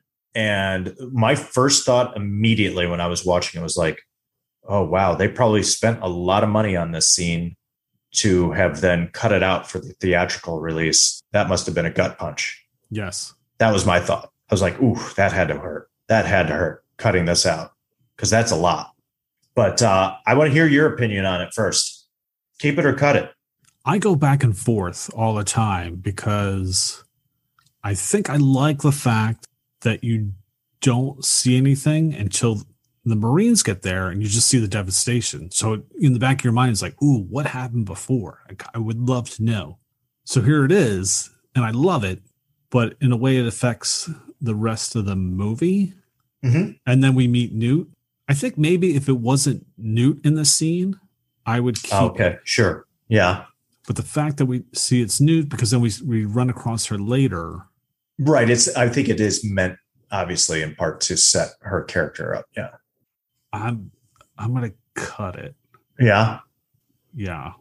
All right. All right. It's not a it's not a hard cut. That's a, speaking of actually speaking of hard cuts, I love the smash cut at the end of it when it goes straight from her scream to then absolute quiet of Ripley with the cigarette dangling between her fingers and the long ash. oh yeah. It goes from it's a really hard cut. I love it because Mhm. it's such an intense moment with her father lying on the ground with a face hugger attached to him, and she's screaming, and it just goes and it cuts right to Ripley yes, I love they still have cigarettes even then. in the Oh, yeah. Smoking away. Yeah. I think they'd invent something better by then, but so uh, yeah, they should should have all been vaping. Not that that's a, a whole lot better, actually, as it turns out. But uh, so here's my opinion. I would 100% absolutely cut it. okay. So you got you got I would leave this on the cutting room floor. I thought it was the right call for the theatrical release. It's a pacing issue for me. I, as I mentioned earlier, I was setting myself up for this discussion, is that the first hour of this film, I think, is so brilliantly paced. And a large part of it is that Ripley is our avatar, basically, as the audience. We are kind of watching the story unfold as Ripley from her point of view, so to speak. We're watching her story unfold. So when it cuts away from her story to go to LV 426, it's a little bit jarring for me. And it feels like it's too soon. We don't need to see this yet. We're building, building, building. And I love the pacing and the theatrical release because we don't see the planet yet. We're aware of it. We're aware of the threat. We're aware of the danger and the stakes because of Ripley and Sigourney Weaver's performance and how she's trying to explain it to the inquest, how she's explaining it to the colonial Marines. And the Marines don't know what they're up against. And then when we arrive on the planet, we see the devastation, but the crew, the, the colonists have vanished and we don't know what happened. And it's completely mysterious. It's extremely eerie. And I think all of that gets dissipated if you have this scene. Like all of that, that's taken away the level of mystery and eeriness. Also, that feeling of what happened here when you arrive on a scene and you're just all you have is questions. What the hell happened here? You know, and all of that mystery goes out the window. You're revealing too much too soon, in my opinion, by putting this scene in here. I understand why it's there. I understand the setup, but it's more effective in the genre of a thriller the way it's paced in the original theatrical release without this scene being there in the beginning. This is the type of scene that works great right now, like for a DVD release, for a little side story. Like if you're going to watch a little, you know, they did that, they did it with Prometheus and maybe Alien Covenant as well, where they had like David had little side stories that were on uh, that they released oh, yeah. before the movie came out. It's mm-hmm. not in the actual film, but gives you some sort of background on what's happening. So I thought it, ultimately it disrupts the pacing of the setup of the film. There's some cool stuff. Hey, don't get me wrong. I want to see that alien ship as much. As, I think the design of that ship is cool, but you know they step onto the ship. We don't get to see much of the interior. We don't see what happens there. Again, I just liked it better the original way, where it's just a slow burn until they finally get there, and then they have to put the pieces together, and we are going along the ride as if we were one of them. Either Ripley or one of the colonial marines going on the mission, trying to figure out what happened to these colonists. And that is kind of ruined by the information, you know, the scene here. Um, that's my, that's just, uh, but that, you know, that's kind of an artistic take. That's it. Yeah, and there's definitely uh, novelizations, and I know I have a copy of the Dark Horse comics called Newt's Tale, which mm. tells the story of aliens from her perspective, and it even gets into the aliens' attack of the colonists. And it's crazy because in the comics, she actually sees her brother get taken Oof. by the aliens as she jumps into the uh, air vent to, to get away. Yeah you could read about the stuff somewhere else. Um, even there's even one of the books I think does a deep dive of actually the parents going into the ship and with the experience and how all that went down. So yeah, so we're in agreement. Got it. Yep. Yep. I like it, but yeah, I don't think you really need it.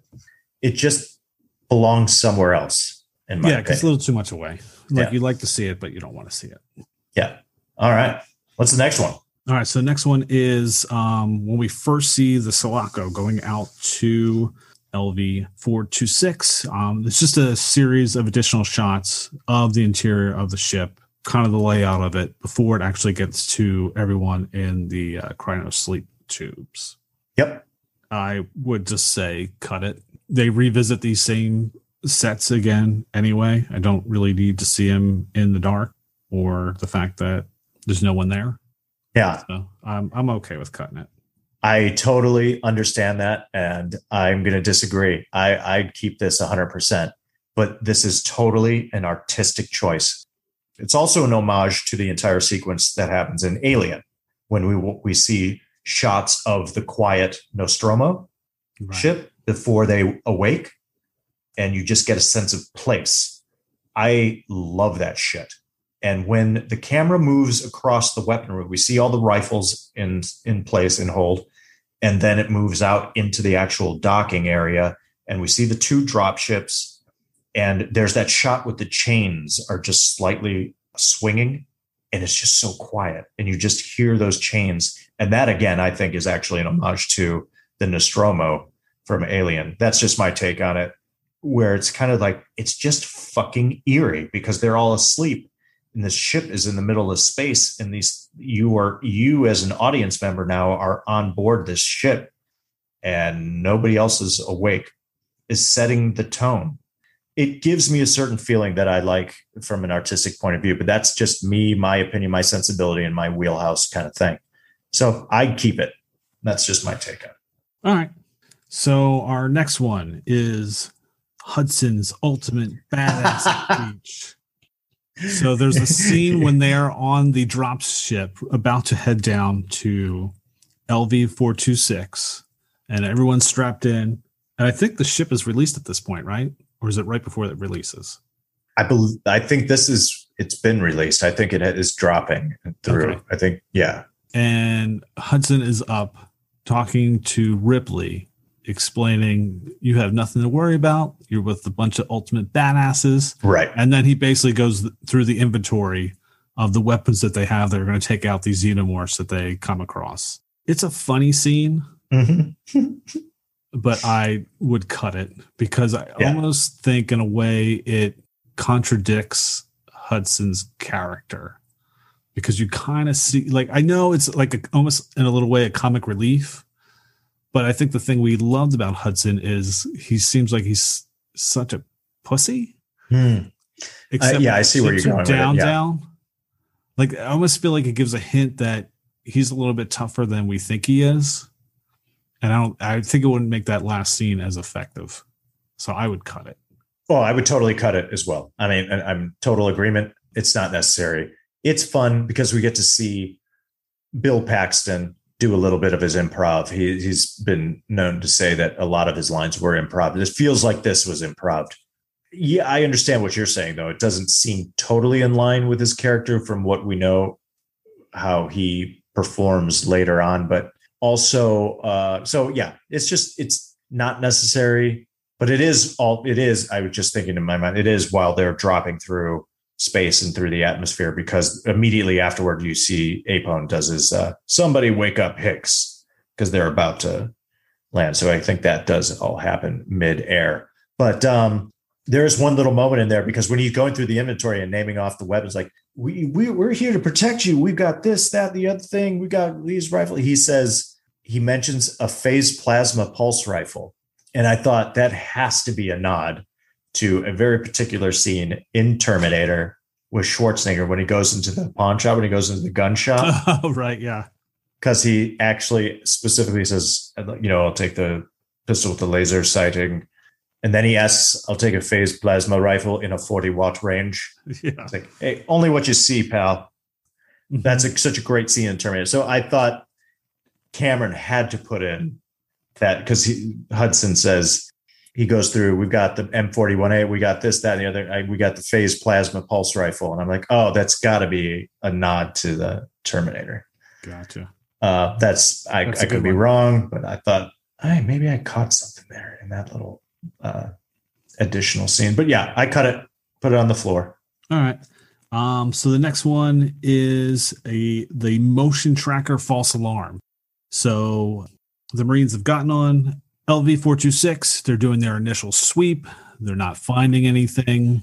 They're about halfway through, and then all of a sudden, one of the motion trackers goes off, Yep. and you're like, "Ooh, here we go, about to meet our first alien." And they end up tracking it down to a room, and I think it's Drake goes to bust in, and we just find out it's basically a hamster cage, and they're tracking hamsters running around in their little habitat. Right.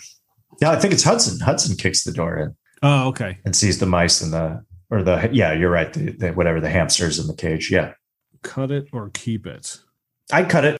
It kind of creates a little bit of tension. It's the first time that the motion tracker is going off. It's supposed to be a little bit of a yeah, just a tense moment, a moment of suspense, a little scare, possibly. It's, it's one of those take it or leave it kind of thing. It just doesn't do it for me. I'd, I'd cut it. You know, we get enough motion tracker usage to develop that tension later on. That's a, lo- a lot more effective than this scene. Yeah. Now I feel bad they just left those poor guys there. All right. So the next scene, I call this uh, Ripley hesitates. Yeah. So Gorman gives the all clear that they're okay to go in. So the APC pulls up to the front door of the colonist pod and everyone gets out to go in. And Ripley gets out and she walks up to the door and she stops. And you can see she kind of doesn't want to go in. And Hicks sees that she's hesitating and he turns to her. He's like, Are you okay? And she responds, No, I'm, I'm fine. And then she finally walks in the door and the door is Right. closed. And then it cuts to the scene where you see Gorman like literally going through the debris to see what's what's going on. Correct. Would you cut it or keep it? I'd keep, actually. I really like this moment. I find it effective in the way that she did not want to come down to the planet initially. She didn't feel she needed to be a part of the mission. Granted, she may be thinking it's therapeutic. She's been having the nightmares or whatever. She's got to face her fears or whatever. But here's the moment Now she's there. And this is it. She's going in again. This is happening again. And she's standing in the rain. I love the fact that it's raining and she stops, even though it's raining. She's getting poured on and she's literally figuratively soaking it in. This is it. I mean, there's no turning back now. I'm going in. I find it effective. And it, it actually, in a, a, little way, established, you know, how I talked about I was a little bit disoriented by uh, place right. where everything was. This helped establish it a little bit because in the theatrical release, when you just mentioned how Gorman walks underneath and goes in through that barricaded area, I'm like, that's not the same place that they went in initially. And like, oh, because that was the north lock, this is the south lock. And they're entering through this and it's, a little bit more uh, well established as to where they are in the complex i guess. I don't know. I keep it. It's not a very long scene. I like it. Well jason i'm disagreeing i would cut yeah. it. Um, but i do like the fact that it does kind of establish more of where they are. Keeping that scene definitely keeps a continuity error because i mean ripley is basically soap when she's standing oh, out yeah. there waiting to go in and then when she comes in she's for sure. Yeah. Dry.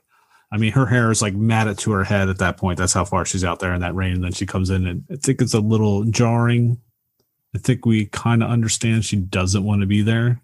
I think there was another deleted scene that they forgot to put in though, where Hicks gives her a blow dryer before she goes in. Oh, okay.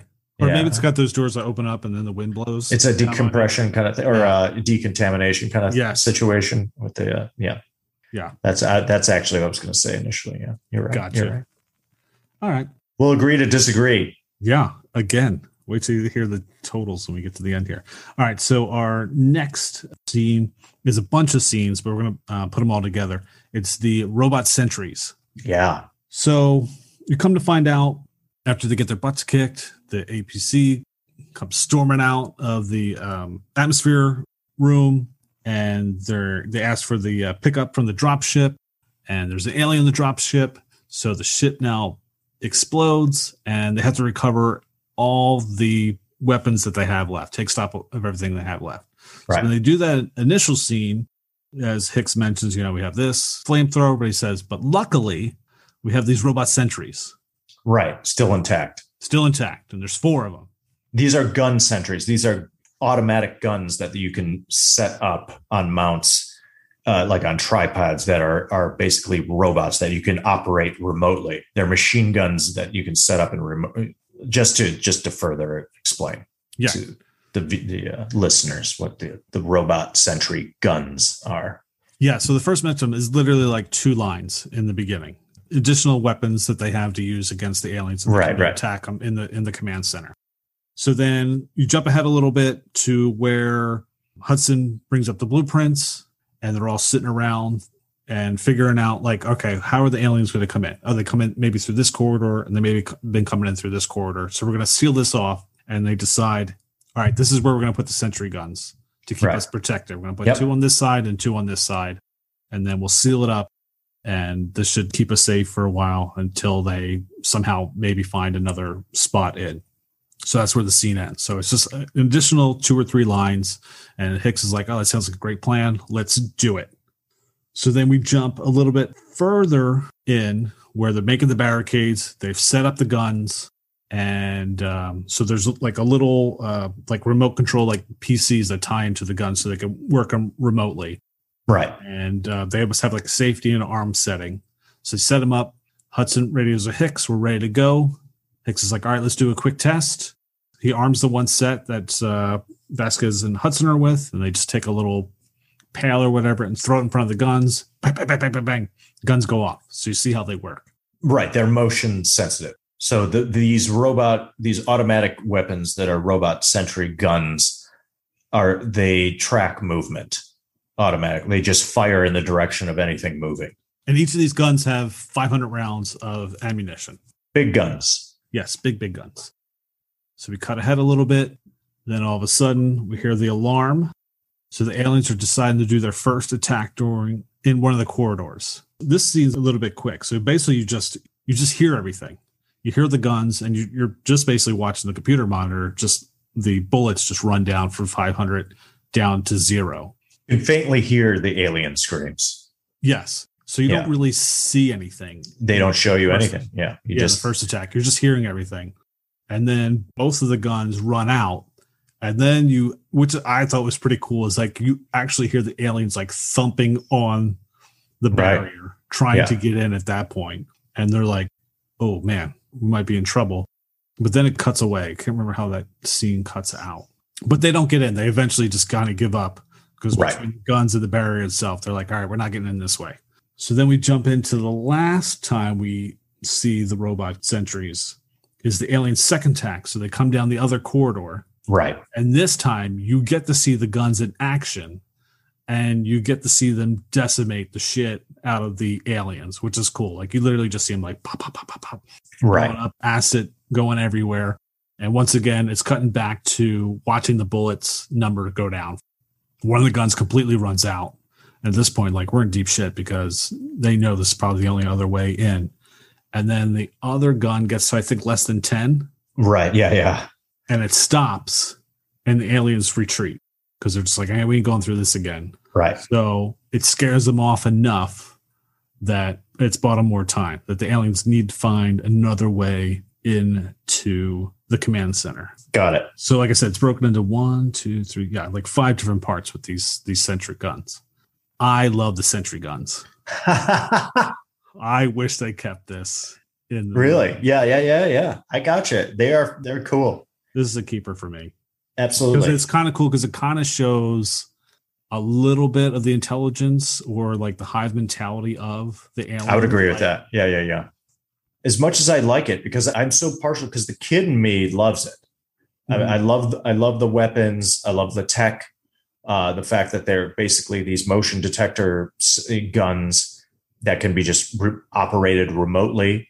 Uh, I like the sound design that initially you're just watching the counters drop, the ammo counters go down, and you hear the alien screams or squeals, and that's it. And it's just the tension from the POV of Ripley and Hicks and Hudson and Vasquez as they're just they have to sit there and hope that the ammo doesn't run out before the aliens do. Yeah, so it's a tension build. But then I was, you know, I was like, we already get to see that effective tool, that device of watching the ammo counter run down. We see that on the side of the, the pulse rifles. That's kind of a mm-hmm. device that's used already. And I didn't know how much these scenes really moved the story forward.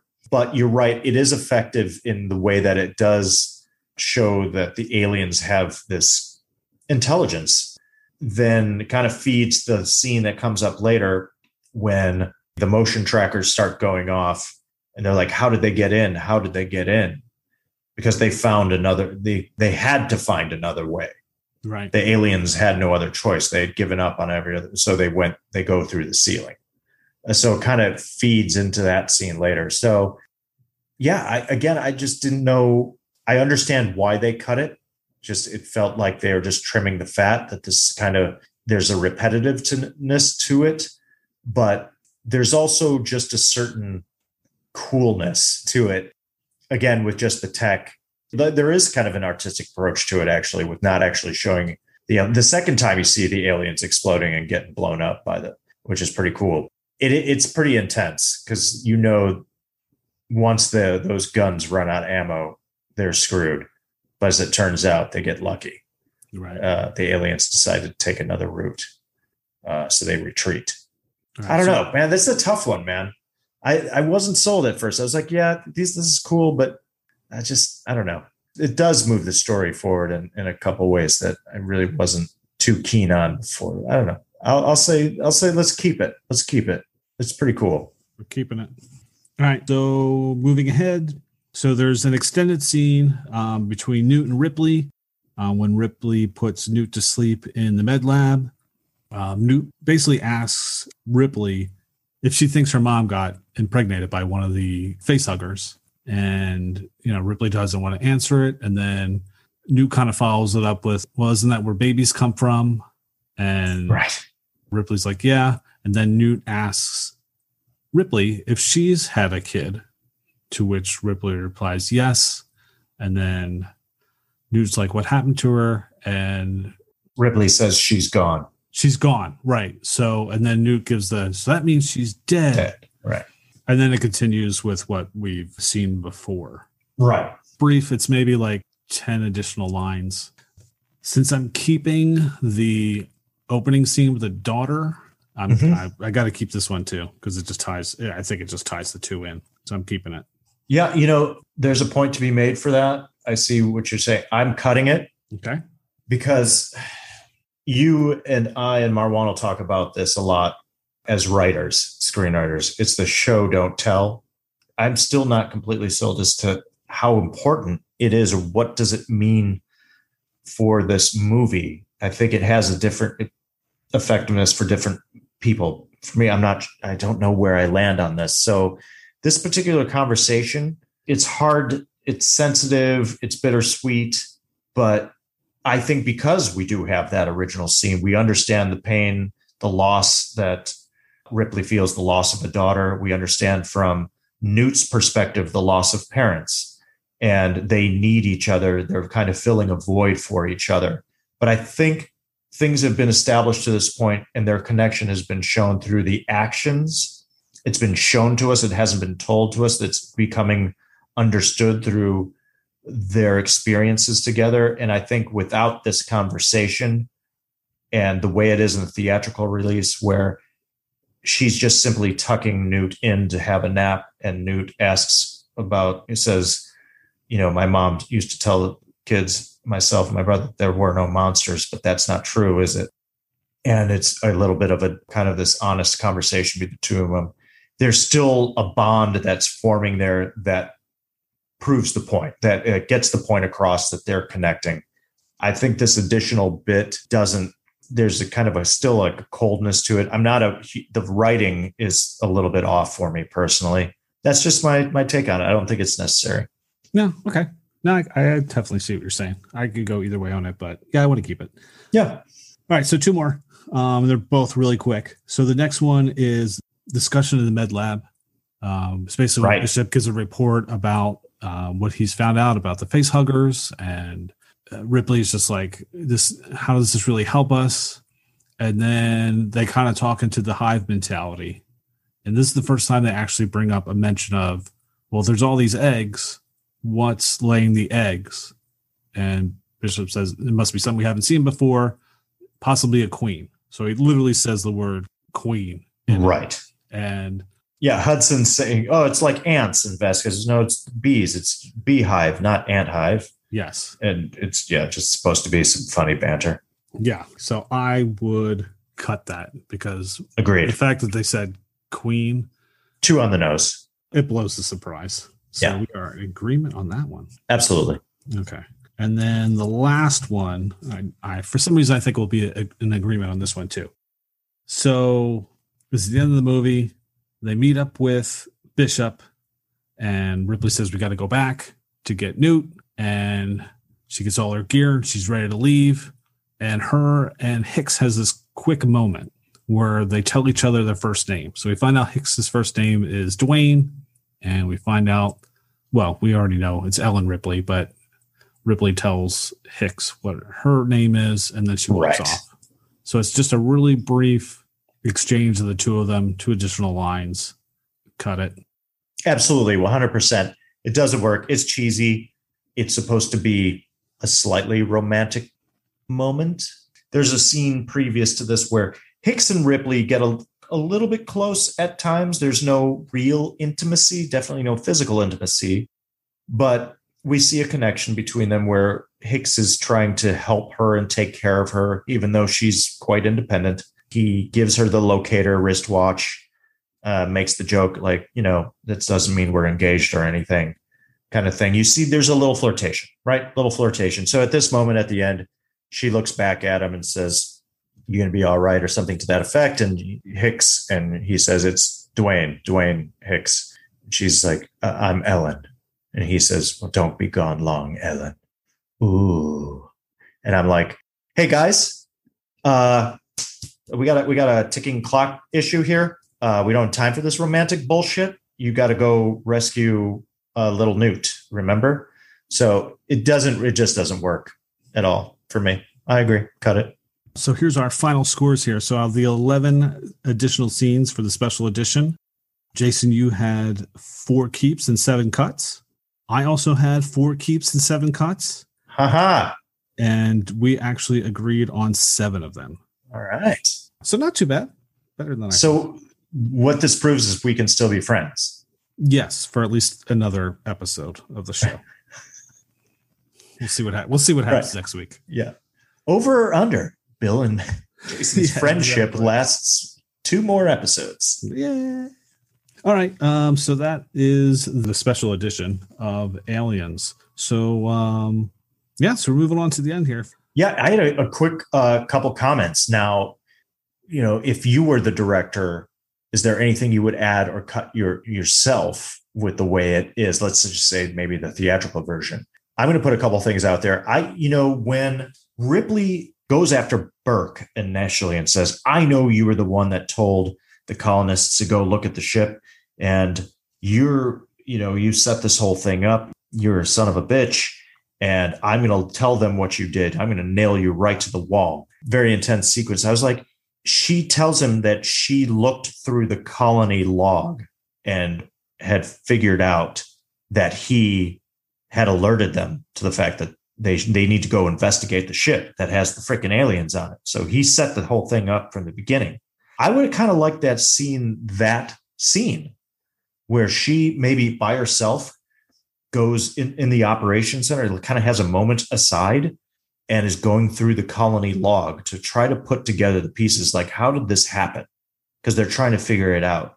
And to kind of just, it could be a brief scene where she comes across this information that Burke is kind of the mastermind behind this. It's just a small scene. It's just a thought. I that I thought could have been a, a dramatic scene that kind of been cool. I like that when uh, you see this a lot in crime dramas where the detective comes upon a piece of information, is going through the case files, comes across a photo, a piece of evidence, or something that ties things together. They're kind of by themselves and they're, again, just trying to put the clues together. And they come across that one piece of information. It's an aha moment where I would have liked to seen Ripley going through the colony log going, oh shit, it's Burke. Burke is is manipulating this. He's been manipulating it before we even got here. That son of a bitch.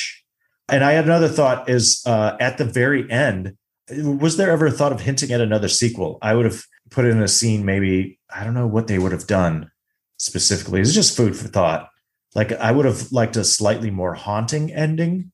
Maybe you know we get them peacefully falling asleep, and the the music is slightly eerie at Mhm. the end but maybe a little hint at something dark is still lurking in the corner. I don't know. Just put it out there. I don't know if, if you had any uh, thoughts about either cuts or additions you would have made if you were James Cameron. I think I would have liked another of the Marines to survive that initial onslaught and then somehow have that Marine die in between then in the final battle. Aha. There's too few of them at the end. So maybe Gotcha. one of them, right. another one of them comes back and they're maybe they're doing patrol or something like that. And the first time they realize like an alien somehow snags that person somehow. I gotcha. Sure. I don't know. Good thought. That, that's right, my cool. initial thought. That's my initial thought. I gotcha. All right. I like it. Well, we can move on, man. Save Wierzbowski. Yeah. So I know who he is Where's when he dies. Bowski? No, it's where's Bow? No, you're not saying it. right. You, you're confusing everybody, Hicks. I can't believe that. Okay, so that brings us up to final thoughts on aliens. Jason, do you have any final thoughts on aliens? Yeah, I have one main one, and that's going to apply directly to the man, Bill Paxton. Uh, do yourself a favor, go on YouTube, watch the supercut of all of Hudson's lines. It's great. Um, this movie really uh, propelled his career. R.I.P. Bill Paxton. Love that guy, man. Yes. Loved him in everything he was in. Some of my favorite Bill Paxton films The Terminator, Weird Science, obviously Aliens, Navy SEALs, Predator 2, One False Move. That one's for Marwan. Yes. Trespass, Indian Summer, Tombstone, Apollo 13, Twister, Titanic, A Simple Plan, Frailty, Edge of Tomorrow. I never watched the show Big Love, but uh, heard a lot of good things about it. That's a critically acclaimed show. my favorite role of his of all of the films is True Lies. I think he is hilarious in it. He's got a, a more of a supporting role. I just think he's brilliant in it. And I would be remiss if I didn't mention the fact that back in 86, he was indeed in an episode of Miami Vice as Vic Romano in the episode entitled Streetwise. Bill Paxton just gone too soon. Rest in peace. Rest in peace, Bill. That was a tough one to hear when he Yeah. passed away. Yeah. That's for sure. Oh, here, uh, this is going to be my other one the xenomorph life cycle. Oh, there we go. This was interesting because you and I, we've talked about this a bit. Uh, it goes from ovomorph, that's the actual egg, to face hugger, to chest burster, to then the xenomorph, the, the full grown alien as we know it.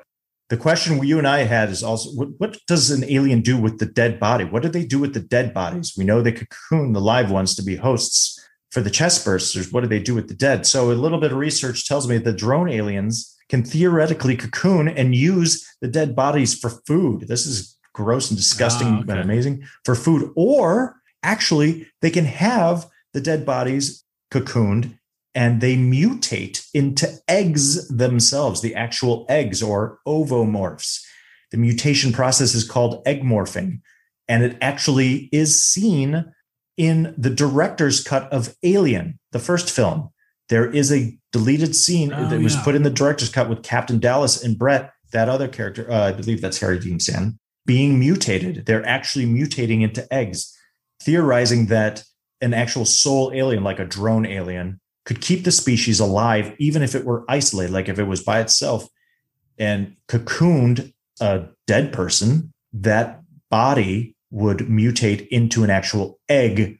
Then that would give birth to the face hugger, then would impregnate another person, and the cycle continues. Uh, the queen, we had uh, we talked about this, like how do they procreate? And uh, apparently, the queen uses its ovipositor to lay the ovomor- ovomorphs, the eggs. Uh, we see this in, at the end of Aliens, but apparently it doesn't need drones to fertilize her. So I'm just saying that apparently it's all immaculate conception. There you go. So a little bit of little bit of stuff. Some, As Jeff Goldblum would say, life finds a way. yes, exactly. So Mhm. uh, I have a couple of questions for you, but then then that's all I got. What you got? Some other uh, deep deep final thoughts? Oh, just one quick thing, because I know we mentioned this in the first episode about Burke, where we assumed he gets killed by the alien when he goes into the med lab. Yes. Supposedly, when they released the Blu-ray version, they showed a scene where Ripley actually runs across Burke, cocooned, when she goes to Oh. St. Newt, and he, you know, complained that he's he's already been impregnated. And he feels the alien in him, and Ripley gives him a grenade and runs off. I'm glad. I'm certainly glad they didn't put that in because the scene. I, I actually watched the scene yesterday. It's not It's good. It's not Okay. good. It's not good. Yeah. Paul Reiser's performance actually is not good in it, to be honest. hmm But yeah, they just they didn't release that until the Blu-ray. So I was just like everyone else, just assuming he got killed at that point. But no, he got cocooned. And then I guess there's a video game out called Alien Marines where they actually go back to LV 426 and they actually find Hudson's body cocooned and his chest is burst open. So yeah, he did, Oh, he did shit. get yeah, I know. That kind of sucks. Son of a bitch. telling you, man, they should have gone back for Hudson. But yeah, there's just like we literally could do a whole year on this movie. I think we've done more than enough with these uh, two shows, and like I said, it's one of my favorite films in the '80s. You know, when you talk about sequels, this is definitely one of the best out there too. Probably top five best sequels of all time. Yes, I would agree with that. It's a, yeah, it's up there. So you got que- you got questions? I did. Yeah, okay. So this is tough, man. Alien or aliens? I go aliens, but it's one of those. If you're alien, I can't argue with you. Yeah. I get it, but I think some of it maybe has to do with the fact that I saw Aliens first. So that's It's hard, right? It's hard. Yeah. I think it depends on on the day. It Mhm. just depends on the day. You, you'd have to, and I'd probably go back and forth because I, in my heart of hearts, I think I might go with Alien actually because it's the first I like it being just one that they're going after. But man, you you win I'm either so- way. That's the way I. you at it. really do. And it's, it's, this sequel is just, it's so good. It's so solid all around, despite all the freaking issues we, we came Yeah, exactly. So here's the uh, Ridley Scott versus James Cameron, man. I was just going to ask you, man, not in a fight, but who do you got, director versus director, or whose whose filmography do you prefer? Ridley Scott. We've got Alien, Blade Runner, Someone Watch Over Me, Black Rain, White Squall, G.I. Jane, Thelma and Louise, Gladiator, Hannibal, Black Hawk Down, Matchstick Men, Body of Lies, The Martian. James Cameron, Terminator, Aliens, The Abyss, T2 Judgment Day, True Lies, Titanic, 12 years go by, and then Avatar. You didn't put Piranha two. Come on, that's the one. That's I gotta- the. I skipped a bunch of Ridley Scott ones too that uh, were not my favorites. It's a taste thing. Don't don't beat me up for it. It's it's tough because you have like such a big body of work versus a small body of work, Mhm. but everything that Cameron's come out with is Yeah, basically yeah. been gold. Mhm. Um, because actually, one of my favorites is is the one movie that most people don't talk about is The Abyss. I love The Abyss, Yeah, especially the director's cut. That's definitely one of my favorites. I agree. I agree. I love. Yeah, I love the abyss. That's uh, Yeah, with Ridley Scott. Yeah, uh, I would have to write down like if I took out James Cameron's film and then put him up against Ridley Scott's top films mhm. just to see where that goes. But yeah, I would have to go with Cameron. I'm a Ridley Scott guy. We'll see what happens with the new Avatar movies. But It's tough. I mean, they're so like if you just took the best against the best, it's almost even. As far because they both made films that have changed the industry. They're oh, they're game changers. you just say Blade Runner Alien. I mean, that's really that's it. And for Cameron, you got yeah, Terminator, Aliens, T two. See, I'm not a Titanic guy. I get, I understand. You can make an argument, and I'm not an Avatar guy either. But you can't deny the the, the effect, the immense effect they've had on the industry Yeah. as artists. So Yeah, that's a tough one.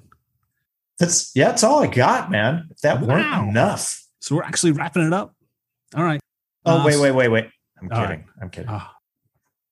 All right, so that wraps it up for part two of our special two part Aliens episode. Thank you for listening. We will be back next week to discuss the Cold War teen drama War Games, starring Matthew Broderick and Ally Sheedy. As always, please subscribe and rate us. You can email us at all80smoviespodcast at gmail.com. Please send us your feedback, questions, or recipes to share. You can follow us on Facebook at All 80s Movies Podcast or tweet us at Podcast All 80s. Until then, have a totally great week, everyone. Thanks for staying up with us. Good night, world.